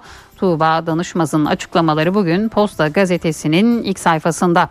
Can kurtarmaya koştu bir diğer başlık Atay'da görevli jandarma asubay Özlem Özçelik deprem gecesi nöbetteydi. Ailesinin oturduğu dört katlı apartman yıkıldı. Dört gün boyunca 7 yaşındaki kızı Almila ve ailesini kurtarmak için enkaz başından ayrılmadı. Ne yazık ki Almila ve bazı aile fertleri enkazdan sağ çıkamadı. Şimdi acısını depremzedelerin yaralarını sararak hafifletiyor deniliyor bugün yine Posta gazetesinde. Beş lider milletvekili adayı olmayacak bir diğer başlık. İyi Parti lideri Akşener dün akşam canlı yayında 5 genel başkanın seçimlerde milletvekili adayı olmayacağını açıkladı. Akşener Cumhurbaşkanı yardımcısı olacağız, milletvekili olmayacağız. Aday olmaya kalksam bu işe inanmıyorum demektir dedi. Liderlerin başkan yardımcılığının aynı zamanda bir danışma kurulu olduğunu ifade eden Akşener şöyle devam etti. 6 siyasi partinin birer bakanlığı var şu anda. Alacakları oy oranına göre bakanlık konuşulacak dedi. Bu açıklamalar da yine bugün Posta gazetesinin ilk sayfasında yer buldu pilot albay şehit oldu. Jandarma Genelkurmay Başkanlığı Hava Başkanlığında görevli pilot kıdemli albay Oğuzhan Adalıoğlu dün saat 22.30'da Kahramanmaraş Havalimanı'nda helikopteri kalkış için yönlendirdiği sırada kanat kısmındaki pervanenin çarpması sonucu şehit oldu. İçişleri Bakanı Süleyman Soylu deprem bölgesinde birlikte çalıştığım mesai arkadaşım şehit düşmüştür paylaşımını yaptı. Bu başlık da yine Hürriyet gazetesinin ilk sayfasındaydı. Cumhuriyetle devam ediyoruz. 4159 okul çok riskli manşetini görüyoruz Cumhuriyet gazetesinde. Depremlerde 46 bini aşkın canımızı yitirdik. Uzmanların çok sayıda kent için önlem alınsın uyarıları sürüyor. Jeoloji Mühendisleri Odası'nın raporuna göre Türkiye genelinde 4159 okul yüksek deprem riski alanında yer alıyor. 50 metrelik faiz sıkınım bandı içinde olan okul sayısı ise 191. Veliler çocuklarının eğitim gördüğü gördüğü binalara güvenmiyor. Büyük tedirginlik yaşıyor. Özel okullardaysa binaların sağlamlığı ile ilgili veriler gizleniyor. Çaresiz kalan pek çok aile çocuklarını okuldan alıyor. Depremde sınıfta kalan iktidar çağrılara kulak tıkamayı sürdürüyor diyor Cumhuriyet gazetesi. Bay Kemal'den meclise veda bir diğer başlık. CHP Genel Başkanı Kılıçdaroğlu dün partisinin grup toplantısında artık sahada olacağının mesajını verdi. Helallik isteyen Kılıçdaroğlu bu kürsüde insanlarımızın onuru ve demokrasimizin kaderi adına son kez konuşuyorum. Umutluyum be dostlar bu deliliği hep birlikte yapacağız dedi. Kemal Kılıçdaroğlu'nun sözleri de Cumhuriyet Gazetesi'nin ilk sayfasında yer buldu bugün. Bu yıl 8 Mart Dünya Emekçi Kadınlar Günü onlar için daha da zor yükümüz arttı deniliyor. Cumhuriyet Gazetesi'nde deprem bölgesinde kadınlar dayanışmayla yaralarını sarmaya çalışıyor. Konuştuğumuz kadınlar ve gönüllüler hiçbir yardımın ulaşmadığı bir yerde en çok ötelenen kadınlar ve çocuklar oldu deniliyor. Ambulans bile çağıramıyorum diyor Şehriban Bilge. Boşanma aşamasında olduğu Nurettin Bilge tarafından 10 kurşunla yaralandı. Saldırgan yakalanamadı. Şehriban Bilge yatalak kaldım dışarı çıkamıyorum korkudan ambulans bile çağıramıyorum dedi. Bu haberde yine Cumhuriyet'in ilk sayfasında yer buldu bugün. Akustik taş yünü asma tavan sistemleri Tromer sunar. Profesör Murat Ferman'la evdeki hesap. Günaydın Sayın Ferman mikrofon sizde. Zeynep Gül Hanım günaydın. İyi bir gün, iyi yayınlar diliyorum. Fed Başkanı Powell'ın dün itibariyle Senato Alt Komitesi'nde bugün de kongrede yapacağı iki konuşma e, önemli e, önem taşıyor ve merakla bekleniliyordu. Çünkü bundan sonraki Fed para politikaları seyriyle ilgili önemli ipuçlarının ortaya konulacağına dair beklentiler vardı.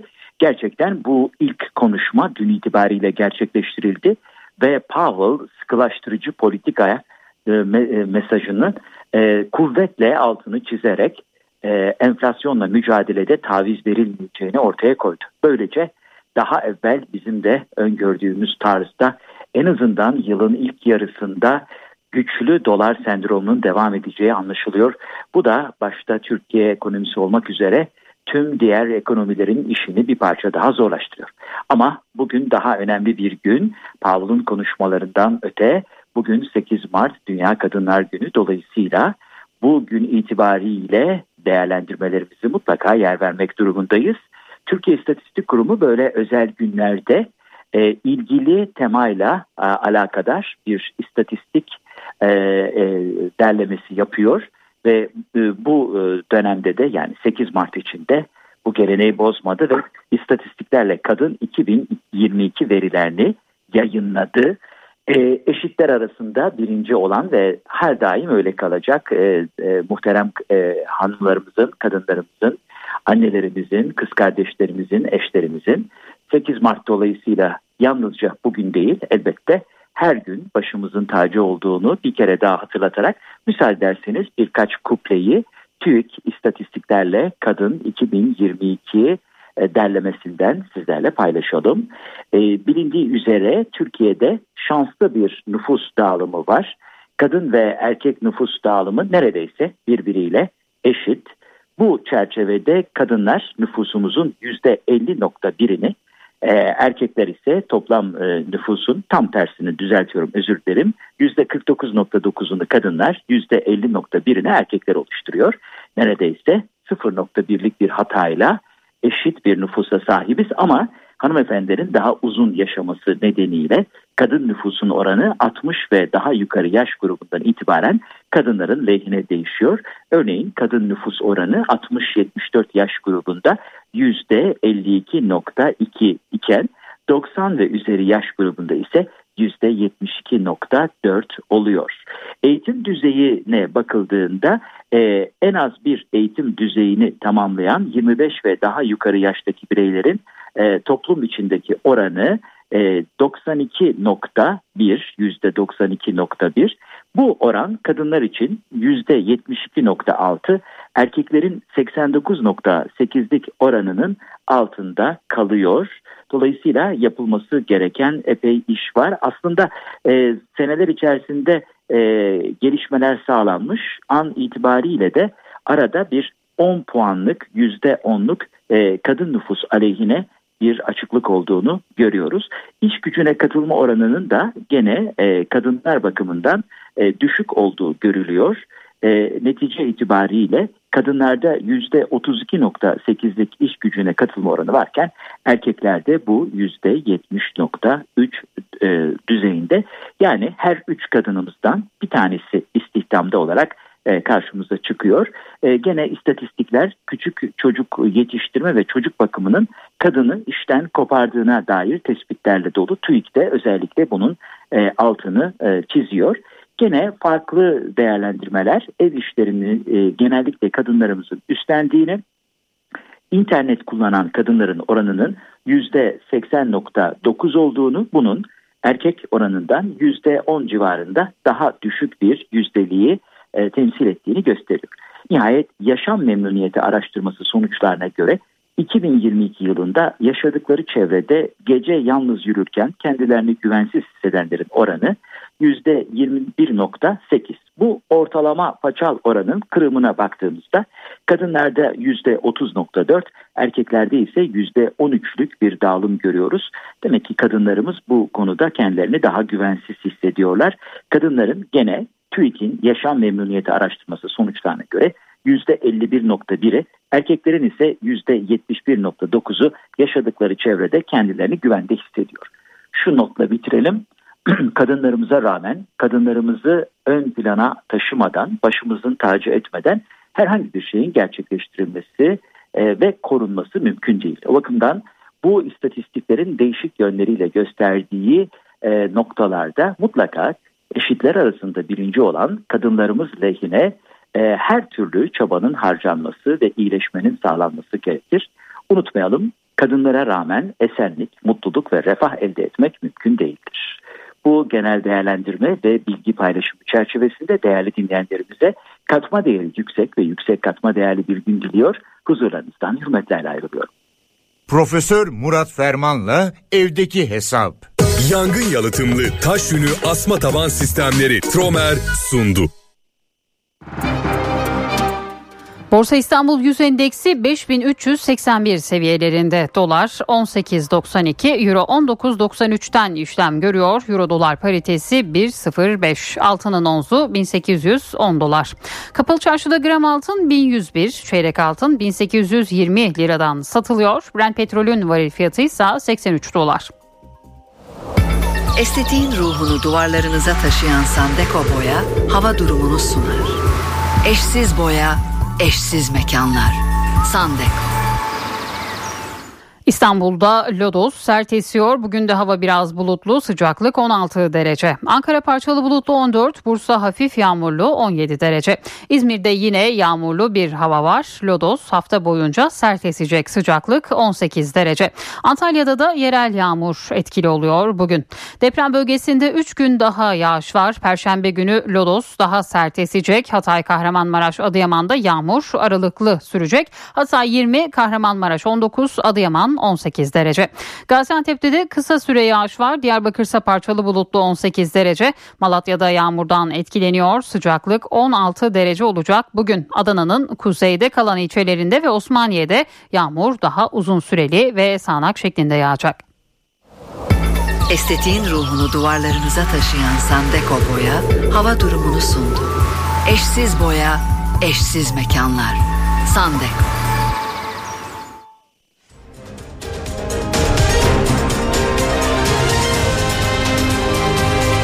NTV Radyo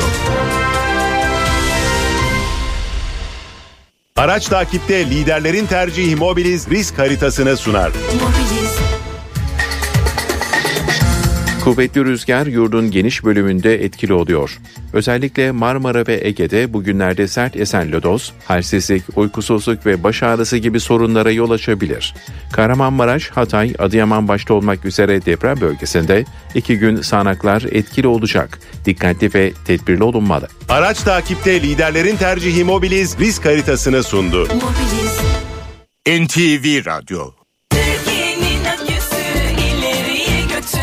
Yiğit Akü yol durumunu sunar. Karayolları Genel Müdürlüğü duyurdu. Kangal Alacahan Hekiman yolunun 15-17. kilometrelerinde ve Zonguldak Bartın il sınırı Bartın Kurucaşile yolunun 29-35. kilometrelerinde yol bakım çalışmaları var. Çalışmalar nedeniyle ulaşım kontrollü olarak sağlanıyor. Bu nedenle sürücüler dikkatli seyretmeli. Yiğit Akü yol durumunu sundu. NTV Radyo'da haberleri aktarmayı sürdürüyoruz. Millet İttifakı'nın Cumhurbaşkanı adayı CHP Genel Başkanı Kemal Kılıçdaroğlu partisinin grup toplantısında milletvekillerine veda etti. Konuşmasında İyi Parti ile yaşanan gerilime de değindi. İstanbul ve Ankara Büyükşehir Belediye Başkanlarına da teşekkür etti. Grup kürsümüze yani bu kürsüye veda etmek için bugün buradayım. Size son kez bu kürsüden bakmak istiyorum. Meral Hanım merttir. Büyük mücadeleler veriyor. Ana kucağını da çok iyi bilir. Yerine geldiğinde masaya yumruk vurmasını da çok iyi bilir. Ona müteşekkir olduğumu bütün dostlarımın, bütün arkadaşlarımın bilmesini isterim. E bir de arada bir ülkücü damarı tutar. Bunu da gayet iyi biliyorum. Evladım Ekrem İmamoğlu. O da yanımda olacak. Dostum Mansur Yavaş. O da buradadır. Dostlarım bilsin ki öleceksek bu vatana olan aşkımızdan öleceğiz. Hakkınızı helal edin dostlarım. Hadi bismillah. Sağ olun. İyi Parti Genel Başkanı Meral Akşener'den de açıklama geldi. Akşener, altılı masada yaşanan krizin aşılmasında rol oynayan İstanbul ve Ankara Büyükşehir Belediye Başkanlarının Cumhurbaşkanı yardımcısı olması formülünü değerlendirdi. Çözümün içine sindiğini belirtti. Şu anda e, Sayın Kılıçdaroğlu aday ama popülaritesi çok yüksek. İki e, Büyükşehir Belediye Başkanı'nı da onun koşu partneri haline getirdi o masa. Dolayısıyla bunu çok kıymetli buluyorum ben. Şu anda biz olacağımızı söyledik. Dolayısıyla milletvekili adayı olmayacağız. Bunun anlamı nedir? Bizim buna inandığımızı gösterir. Ben milletvekili adayı olma kalkışsam bu işe inanmıyorum demektir. O metni kendim yazdım. Çok netti. Aşırı netlikler genel olarak sinir bozar. E, resme baktığınızda ben onu inceledim. Tuhaf bir ışık gelmiş. Yani oranın ışığı yani bu tarafın benim şu yani şöyle yok gibi görünüyor. Evet. Herhangi bir e, yani mutsuz vesaire bir durum yok. Millet İttifakı 13 aylık çalışmanın ardından CHP Genel Başkanı Kemal Kılıçdaroğlu'nu Cumhurbaşkanı adayı olarak açıkladı. Bu aşamaya 4 gün süren sancılı bir sürecin ardından gelindi. İyi Parti Genel Başkanı Meral Akşener'in Kılıçdaroğlu'nun adaylığına itirazıyla başlayan kriz, Mansur Yavaş ve Ekrem İmamoğlu'nun Cumhurbaşkanı yardımcılığı formülüyle aşıldı. O süreçte yaşananlara bakalım. Millet İttifakı 4 gün süren krizin ardından ortak adayını açıkladı. Ne bir kumar masasında ne de bir noter masasında olmayacağız. Kriz pazar gecesinden itibaren liderlerin yanı sıra kurmaylarla Ankara ve İstanbul Büyükşehir Belediye Başkanlarının da dahil olduğu baş döndüren arka kapı diplomasi trafiğiyle aşıldı. Akşener'i yeniden masaya getirtebilmek için liderler ve kurmayları 40 saate aşan uykusuz bir süreç yaşadı. İlk temas CHP Grup Başkan Vekili Özgür Özel'le İyi Partili Lütfü Türkkan arasında sağlandı. Özel, Akşener'le görüşme isteğini Türkkan'a iletti. Pazar günü Akşener'le CHP arasında ilk temas Özgür Özel ve Ali Mahir Başarır tarafından gerçekleşti. Bu görüşmede CHP'nin kriz anında devreye sokmak için hazırladığı B planı formülü gündeme geldi. Ekrem İmamoğlu ve Mansur Yavaş'ın Cumhurbaşkanı yardımcısı olabileceği formülü iki isme adaylık çağrısı yapan Akşener'e iletildi. Akşener'in formüle sıcak bakmasının ardından pazarı pazartesiye bağlayan gece 01'de iki büyükşehir belediye başkanı İmamoğlu ve Yavaş Akşener'de gizli bir görüşme yaptı. Telefon trafiği gece boyu sürdü. Deva Partisi Genel Başkanı Ali Babacan ve Gelecek Partisi Genel Başkanı Ahmet Davutoğlu hem Kılıçdaroğlu hem Akşener'de görüştü. Tansiyon yavaş yavaş düştü. Kılıçdaroğlu pazartesi günü öğle saatlerinde Akşener'i arayarak kandilini kutladı. Uygun olması durumunda iki belediye başkanının kendisine ziyarette bulunacağını söyledi. Akşener bu ziyaretin ardından masaya dönmeyi kabul etti ve 4,5 saatlik toplantının ardından Kılıçdaroğlu Cumhurbaşkanı adayı olarak açıklandı. Cumhurbaşkanı Recep Tayyip Erdoğan Ankara'da Brunei Sultanı'nı ağırladı. Ziyaretin ana gündemi 11 ili vuran depremler oldu. Ankara, Brunei Darüsselam Sultanı Hacı Hasan Al Vaddaulah'ı ağırladı. Cumhurbaşkanı Recep Tayyip Erdoğan konuk sultanı Beştepe'de resmi törenle karşıladı. Merhaba aska. İki lider baş başa ve heyetler arası görüşmelerin ardından basın toplantısı düzenledi. Erdoğan konuyla görüşmesinde 11 ili vuran depremleri ele aldıklarını söyledi. Bu ziyarete vesile teşkil eden 11 vilayetimizdeki deprem felaketi üzerinde hassasiyetle durma imkanı bulduk ve kendilerine 12 dakikalık deprem felaketini izlettik ve kendileri de bu felaketi bizzat görünce hakikaten bunun boyutunu daha da derinliğine anlamış oldular. Çok yıkıcı depremler sonucunda meydana gelen felaket sonrasında en derin taziyelerimizi Türk halkına sunmak isteriz. Brunei her zaman Türkiye ile dayanışma içindedir ve elinden geleni sunmaya hazırdır. Ziyaret kapsamında iki ülke arasında savunma sanayi, eğitim ve kültür alanlarında 5 anlaşmada imza altına alındı. Erdoğan Beştepe'de Sierra Leone Cumhurbaşkanı Julius Maada Bio ile de görüştü. Deprem bölgesindeki 1 milyon 500 bin binanın zorunlu deprem sigortası bulunuyor. DASK depremden etkilenen konutlar için 26 milyar lira hasar ödemesi yapılacağını açıkladı. Konutu yıkılan ağır hasar gören bazı depremzedelerse şikayetçi. Kimi ödemelerin düşük olduğunu söylüyor, kimi de poliçelerinin yenilenmediğini deprem sonrasında fark ettiğini belirtiyor. Depremde 380 binden fazla yapı hasar gördü, yüz binlerce kişi evsiz kaldı. Konutu yıkılan, hasar gören depremzedelerin şikayetleri var. Bunlardan biri de yenilenmemiş poliçelerin deprem sonrası fark edilmesi. Kredi devam ediyorsa o, o, o kredi dönemi boyunca zorunlu deprem sigortasını yenilemenin sorumluluğu da zorunluluğu da bankaya aittir. Kasım ayında mesela e, dolmuş e, poliçesinin süresi ama banka unutmuş, atlamış. Vatandaşın ya da depremzedenizin yapacağı şey şu, e, eğer böyle poliçesi yenilenmemişse e, bankada yaz özür diliyoruz işte yapacak bir şey yok derse hukuk yoluna başvuracak ve bankanın aleyhine dava açacak. Ödemelerin çok düşük olduğunu söyleyen de var. Şimdi, yani evet, yasa değerinden evet. çok daha düşük ödemeler Evet. yapılıyor deniyor. Peki bunun nedeni Evet. nedir? Ya da herhangi bir e, çözümü var mıdır? Değerli olan arsadır. Arsada sigorta konusuna girmediği için DASK zorunlu deprem kapsamında sadece yeniden sadece yeni inşa bedelini öder. Depremlerin ardından DASK yaptırımı oranı %4 yükseldi. Özellikle Marmara ve Ege deprem sigortasının en yaygın olduğu bölgelerden. Herkes elindeki zorunlu deprem sigortasına bakacak. Eğer metrekaresi düşük gösterilmişse hemen beyan gidilecek. Acente banka neyse hemen gerçek beyanı yapılacak ve ona göre teminat alınacak. Bu deprem şunu gösterdi ki zorunlu deprem sigortası tek başına yetmiyor. Belli bir yere karşılıyor. Herkes gidecek kendi eşyası için, konutu için gidecek. e, konut sigortası yaptıracak. Çünkü DASK zaten eşyayı karşılamıyor. Herkes acil tarafından gidecek ve zehirname yaptıracak. Yani poliçesini yeni teminatlara göre konutunu uyarlayacak. Aradaki fark şudur. 50 lira, 100 lira, 150 lira. Yani 100-150 lira, 200 lira ödediğiniz zaman siz 300 bin liralık teminatınızı 640 bin liraya çıkartabiliyorsunuz. DASK depremden etkilenen konutları için 26 milyar lira hasar ödemesi yapacak. Deprem bölgesinde onlarca fabrika üretimi durdurmak zorunda kaldı. Çalışacak işçi bulmakta zorlanıyorlar. Bir diğer önemli sorun da ham madde sıkıntısı. Tekstil ve hazır giyim sektörü kardeş üretimle deprem bölgesinin yaralarını sarmaya çalışıyor. Deprem bölgede ekonomik faaliyeti olumsuz etkiledi. Tekstil ve hazır giyim sektöründe de üretim kesintiye uğradı.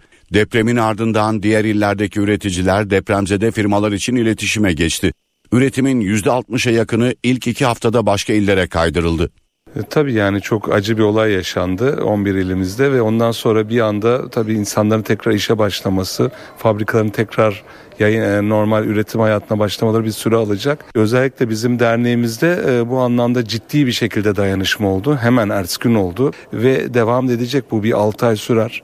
E, bu zincirin hep diyorum kırılmaması için elimizden gelen herkes bir şey yapması lazım.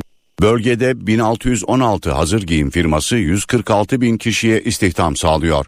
Ayrıca 1290 tekstil firması 200 bine yakın kişiyi çalıştırıyor. Tekstil İhracatçıları ve Çalışanları Derneği rakamlarına göre hazır giyim ürünlerinin %10'u, tekstil ürünlerinin %45'i bölgede üretiliyordu. Firmaların önceki üretim kapasitesine dönebilmeleri için 3 aya ihtiyaçları olduğu ifade ediliyor. Ancak önemli bir sorun var. O da iş gücü göçü. Bizim bölgeden gidip de işte Bursa'ya, İzmir'e e, ama İstanbul'a gelenler iş talebinde olanlar var. Biz mümkün olunca hepsini işe yerleştiriyoruz ama ben hep yerleştirirken diyorum ki bu geçici destek olmalı. Bursa'da tekstil mühendisleri böyle geldiler Maraş'tan. Onları istihdam etmek için görüşmeler yapıyoruz. Derneğimize başvuran herkese bu anlamda destek oluruz. Yani TİHÇAT e, başvurdukları zaman bize biz e, iş bulmaları konusunda her zaman olduğu gibi istihdam anlamında yardımcı oluruz. Tekstil sektörü ham madde ihtiyacının neredeyse yarısını bölgeden tedarik ediyor. Bu da ham madde krizi endişesi doğurdu. Bazı tedarikçilerin depremin ardından ham madde fiyatlarına zam yaptığı belirtiliyor. E, benim gördüğüm çırçır fabrikaları da zarar gördü. Tarlalarda benim en son aldığım duyum Hatay'da %10 gibi bir pamuk ekimi oluyormuş ve bu sene ekilemeyecek. E, o yüzden ciddi ileride 6 ay sonra bunu sıkıntını yaşarız. Türkiye'de öyle bir şey var. Az talep hemen anında deprem olmuş. ikinci, üçüncü gün ipliğe zam geldi. Hatay'ın İskenderun ilçesinde yaşayan aşçı Hasan Bor depremin yaşandığı 6 Şubat'ta yeni iş yerini açacaktı. Deprem olunca online yemek mutfağını aşevine çevirdi. İlk günlerde 300 kişiye yemek yapan genç aşçı şimdi iş insanları ve hayırseverlerin desteğiyle depremzedelere günde 7 bin porsiyon yemek dağıtıyor. İş yerinin açılışını yapacağı gün 7,7 büyüklüğünde deprem oldu. Hatay'da aşçı Hasan Bor hızlı bir kararla yeni iş yerini aşevine çevirdi. Şimdi depremzedeler için günde 7 bin porsiyon yemek hazırlıyor. İlk günümüz olacaktı, açılış günümüz olacaktı. Ama sabah aşevi yapmaya karar verdik ve e, ilk günden beri e, hem enkazdaki e, AFAD ekibine hem askerlerimize, polislerimize, enkaz yakındakilere biz her gün yemek dağıttık. İskenderun ilçesinde yaşayan 26 yaşındaki Hasan Bor 6 Şubat'ta online yemek mutfağının açılışını yapmaya hazırlanıyordu. Bor, menüsünde dünya yemeklerinde bulunduğu Juen Mutfak adını verdiği iş yerini Piri Reis Mahallesi'nde kendisinin de yaşadığı binanın giriş katında açacaktı. Açılış tarihini de 6 Şubat olarak belirledi. Ancak Kahramanmaraş merkezli depremler planına engel oldu. İş yeri ve evi hasar görmeyen Bor, deprem felaketinde hazır olan mutfağında depremzedeler için yemek yapmaya başladı. Aşçı arkadaşlarından da destek alan genç, anlaşmalı olduğu firma, iş insanları ve hayırseverlerin de yardımlarıyla yemek kapasitesini 7 bin kişiye yükseltti. Hasan Bor, menülerinde Hatay'a özgü yemekler yapmaya özen gösteriyor. Biz insanların humus ve et verdiğimizde insanlar gülüyor, hoşuna gidiyor, tebessüm oluyor. Özlemişler çünkü. Hani bir ay geçti ama o, o, o insanlar her gün bu yemekleri yiyordu. Şu an yemiyordu. Ama şu an biz onlara yöresel yemeklerimizle tattırmaya çalışıyoruz. Tekrar hatırlatmaya çalışıyoruz. Hasan Bor sadece iş yerinde değil, depremzedelerin çadırlarına kadar giderek onların yemek ve su ihtiyaçlarını da karşılıyor. İstanbul'da zemini kötü alanlar kent genelinin %12'sini bile bulmasa da durum düşündürücü. Çünkü bu alanlarda milyonlarca kişi yaşıyor. Jeolog Profesör Haluk, Haluk Eydoğan uyardı. Acilen yeni imar planlarına ihtiyaç duyulduğunu söyledi. Çok kötü dediğimiz zemin nedir? İşte heyelan içeren, sıvılaşma özellikleri taşıyan zeminlerdir. Ee, genel olarak baktığımız zaman İstanbul'un tümü için yani yüzde 13'ü geçmiyor. Alan olarak küçük ama kötü zeminler üzerindeki yapı sayısı olarak oldukça büyük. 2003 İstanbul Deprem Master Plan tespitlerinde 3,5-4 milyon kişi ikamet ediyormuş bu tehlike alanlarında. Şimdi bunu ikiyle çarparız herhalde. Kahramanmaraş merkezli yıkıcı depremlerin ardından Marmara'da beklenen deprem daha fazla konuşulmaya başladı. Ama geride kalan yıllarda uyarılar dikkate alınmadığı için bugün İstanbul'da durum çok daha korkutucu hale geldi. Özellikle de kötü zeminlerdeki yapılar açısından. Bir bakın sıvılaşma alanlarında kaç tane kazık temelli bina var.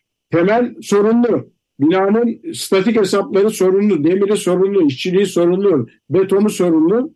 E bu bina ayakta kalmıyor. Su baskınına maruz dere yatakları ve de, vadi tabanlarında ben görüyorum şimdi İstanbul'da gezerken yani hala inşaat yapılıyor. Bu e, Bakırköy ve e, Zeytinburnu, Ataköy sahillerinin haline bakın ya.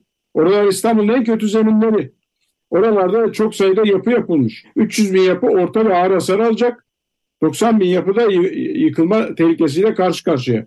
İstanbul Büyükşehir Belediyesi zemin raporuna göre sıvılaşma, heyelan ve yumuşak zemin nedeniyle Avcıların kuzeyi, Haliç'in boğaza yakın kıyıları, Ayamama Deresi güzergahı, Halkalı Tren İstasyonu, Haramidere, Küçükçekmece Gölü'nün kuzey kesimleri, Bakırköy, Güngören ve Gürpınar riskli bölgeler olarak gösteriliyor.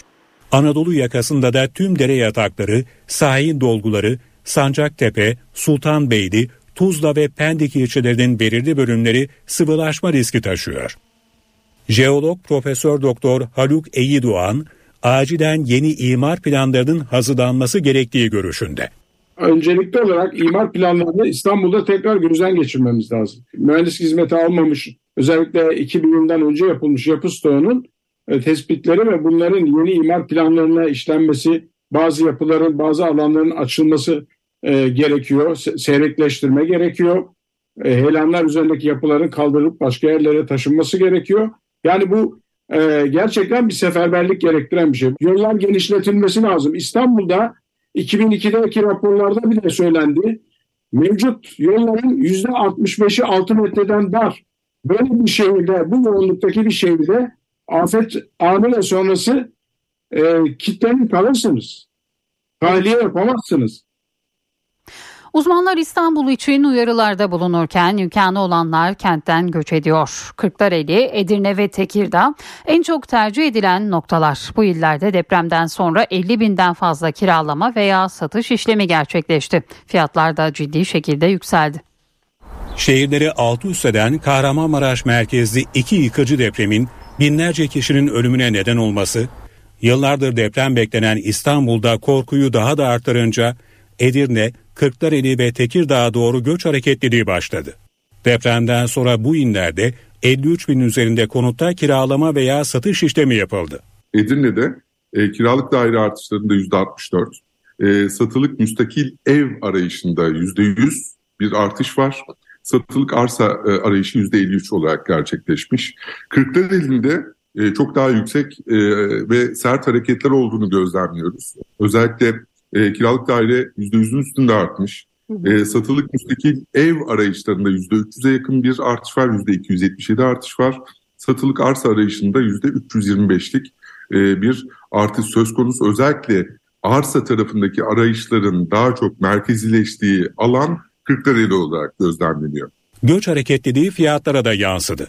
Kiralık tarafında %11'lik bir artış var. Bir haftadan bahsediyoruz tabii burada.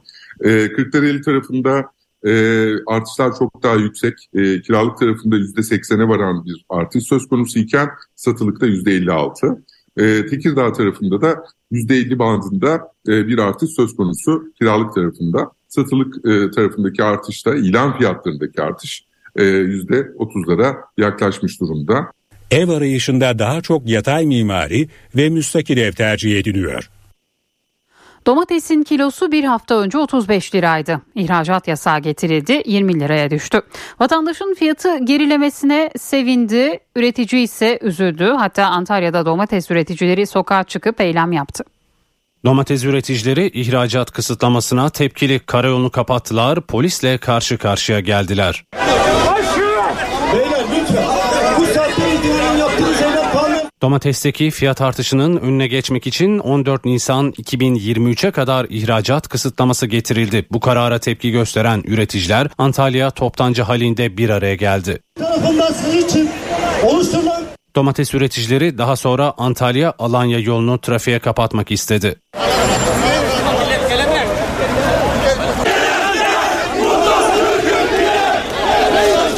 Polis geniş önlem aldı. İl Emniyet Müdür Yardımcısı da çiftçileri dağılmaları için ikna etmeye çalıştı. Domates üreticileri karayolunda oturma eylemi başlatmıştı. Vali yardımcısı olay yerine geldi. Aralarından seçtikleri 3 temsilciyi valiyle görüştüreceği sözünü verdi. Üreticiler de eylemi sonlandırıp dağıldı. Üreticilerin tepki gösterdiği kısıtlama kararının ardından iç piyasadaysa domates fiyatı geriledi hem de yaklaşık yüzde 40. Bu domates normalde ihracat malıdır abi. İhracat kapandığı için durduğu için biz onları buraya pazara getirdik abi. Yarım kilo alan 2 kilo almaya başladı abi. Fiyatların etkisi bayağı oldu abi. Bir hafta önce 35 liradan satılan domates 20 liraya düştü. İhracatı durdurdular o yüzden düştü fiyatlar bayağı düştü. 35 iken 1 kilo alıyordu şu anda 2 kilo 3 kilo alan olur 1 kilo alan olur. Yani ne kadar fiyat düşük olsa biz o kadar satıyoruz. Bu hafta daha güzel tabii geçen haftaya göre. Geçen hafta 30 liradan aldım. Şimdi 20 lira. Dünyaca ünlü oyuncak markası Barbie 8 Mart Dünya Kadınlar Günü'nü çıkardığı yeni bir bebekle kutladı. İngiliz uzay bilimci Doktor Maggie Pocock'a benzeyen bebek satışa sunuldu. Pocock hayattaki amacının kızları bilim alanında kariyer yapmaya teşvik etmek olduğunu söylüyor. Pocock'un kızları bilim, teknoloji, mühendislik ve matematik kariyerlerini teşvik eden çalışmaları nedeniyle Birleşik Krallık rol modeli serisine eklendiği duyuruldu. Uzay bilimci ve eğitimci Ederin Pocock insanların siyah bir kadının böyle bir kariyere sahip olmasını genellikle şaşkınlıkla karşıladığını söyledi. Oldukça ilginç bulduğum şeylerden biri kendimi bir uzay bilimci olarak tanıttığım zaman bazı insanların çok şaşırması. Siyah bir kadının uzay bilimci olmasına şaşırıyorlar. Fırsat bulduğumda insanların aklındaki basma kalıp algıları kırmayı seviyorum. İngiliz Bilim Derneği'nin eski başkanı Ederin Pocock en çok BBC'de yayınlanan The Sky at Night adlı astronomi konulu programı sunması ve James Webb teleskobunun geliştirilmesi üzerine yaptığı çalışmalarıyla tanınıyor. Oyuncak bebek gece gökyüzünü çağrıştıran mavi yıldızlı bir elbise giyiyor. Yanında ise yıldızları izlemek için bir teleskobu bulunuyor. İngiliz bilim insanı hayattaki amacının kızları bilim alanında kariyer yapmaya teşvik etmek ve bunu daha erişebilir kılmak olduğunu söylüyor. Çocuklarla konuştuğumda vermeyi hoşlandığım mesajlardan biri de yıldızlara erişmeleri. Hayatım boyunca uzaya gitmek, diğer yıldızlara ve onların etrafında dönen gezegenlere seyahat etmek istedim. Çocuklara büyük, çılgın ve çok güçlü hayalleri olmasını söylüyorum.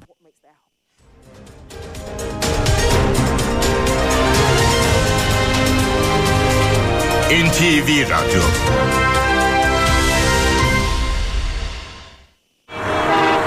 İstanbul Yol Durumu İstanbul'da bu saat itibarıyla trafikte yoğunluk %69 seviyelerinde. 15 Temmuz Şehitler Köprüsü'nde trafik yoğunluğu var. Yoğunluğun etkisi Libadiye bağlantı yolu Beylerbeyi arasında hissediliyor. Fatih Sultan Mehmet Köprüsü'nde de yoğunluk var. Köprüye giderken Küçük Bakkalköy Kavacık arası oldukça yoğun. D100'de de Soğanlı Koşu yolu arasında sabah trafiği var. Avrasya Tüneli çift taraflı açık. Avrupa yakasında yoğunluk E5'te Beylikdüzü'nden, Tem'de ise Esenyurt'tan şehre doğru ağır bir şekilde ilerliyor. NTV Radyo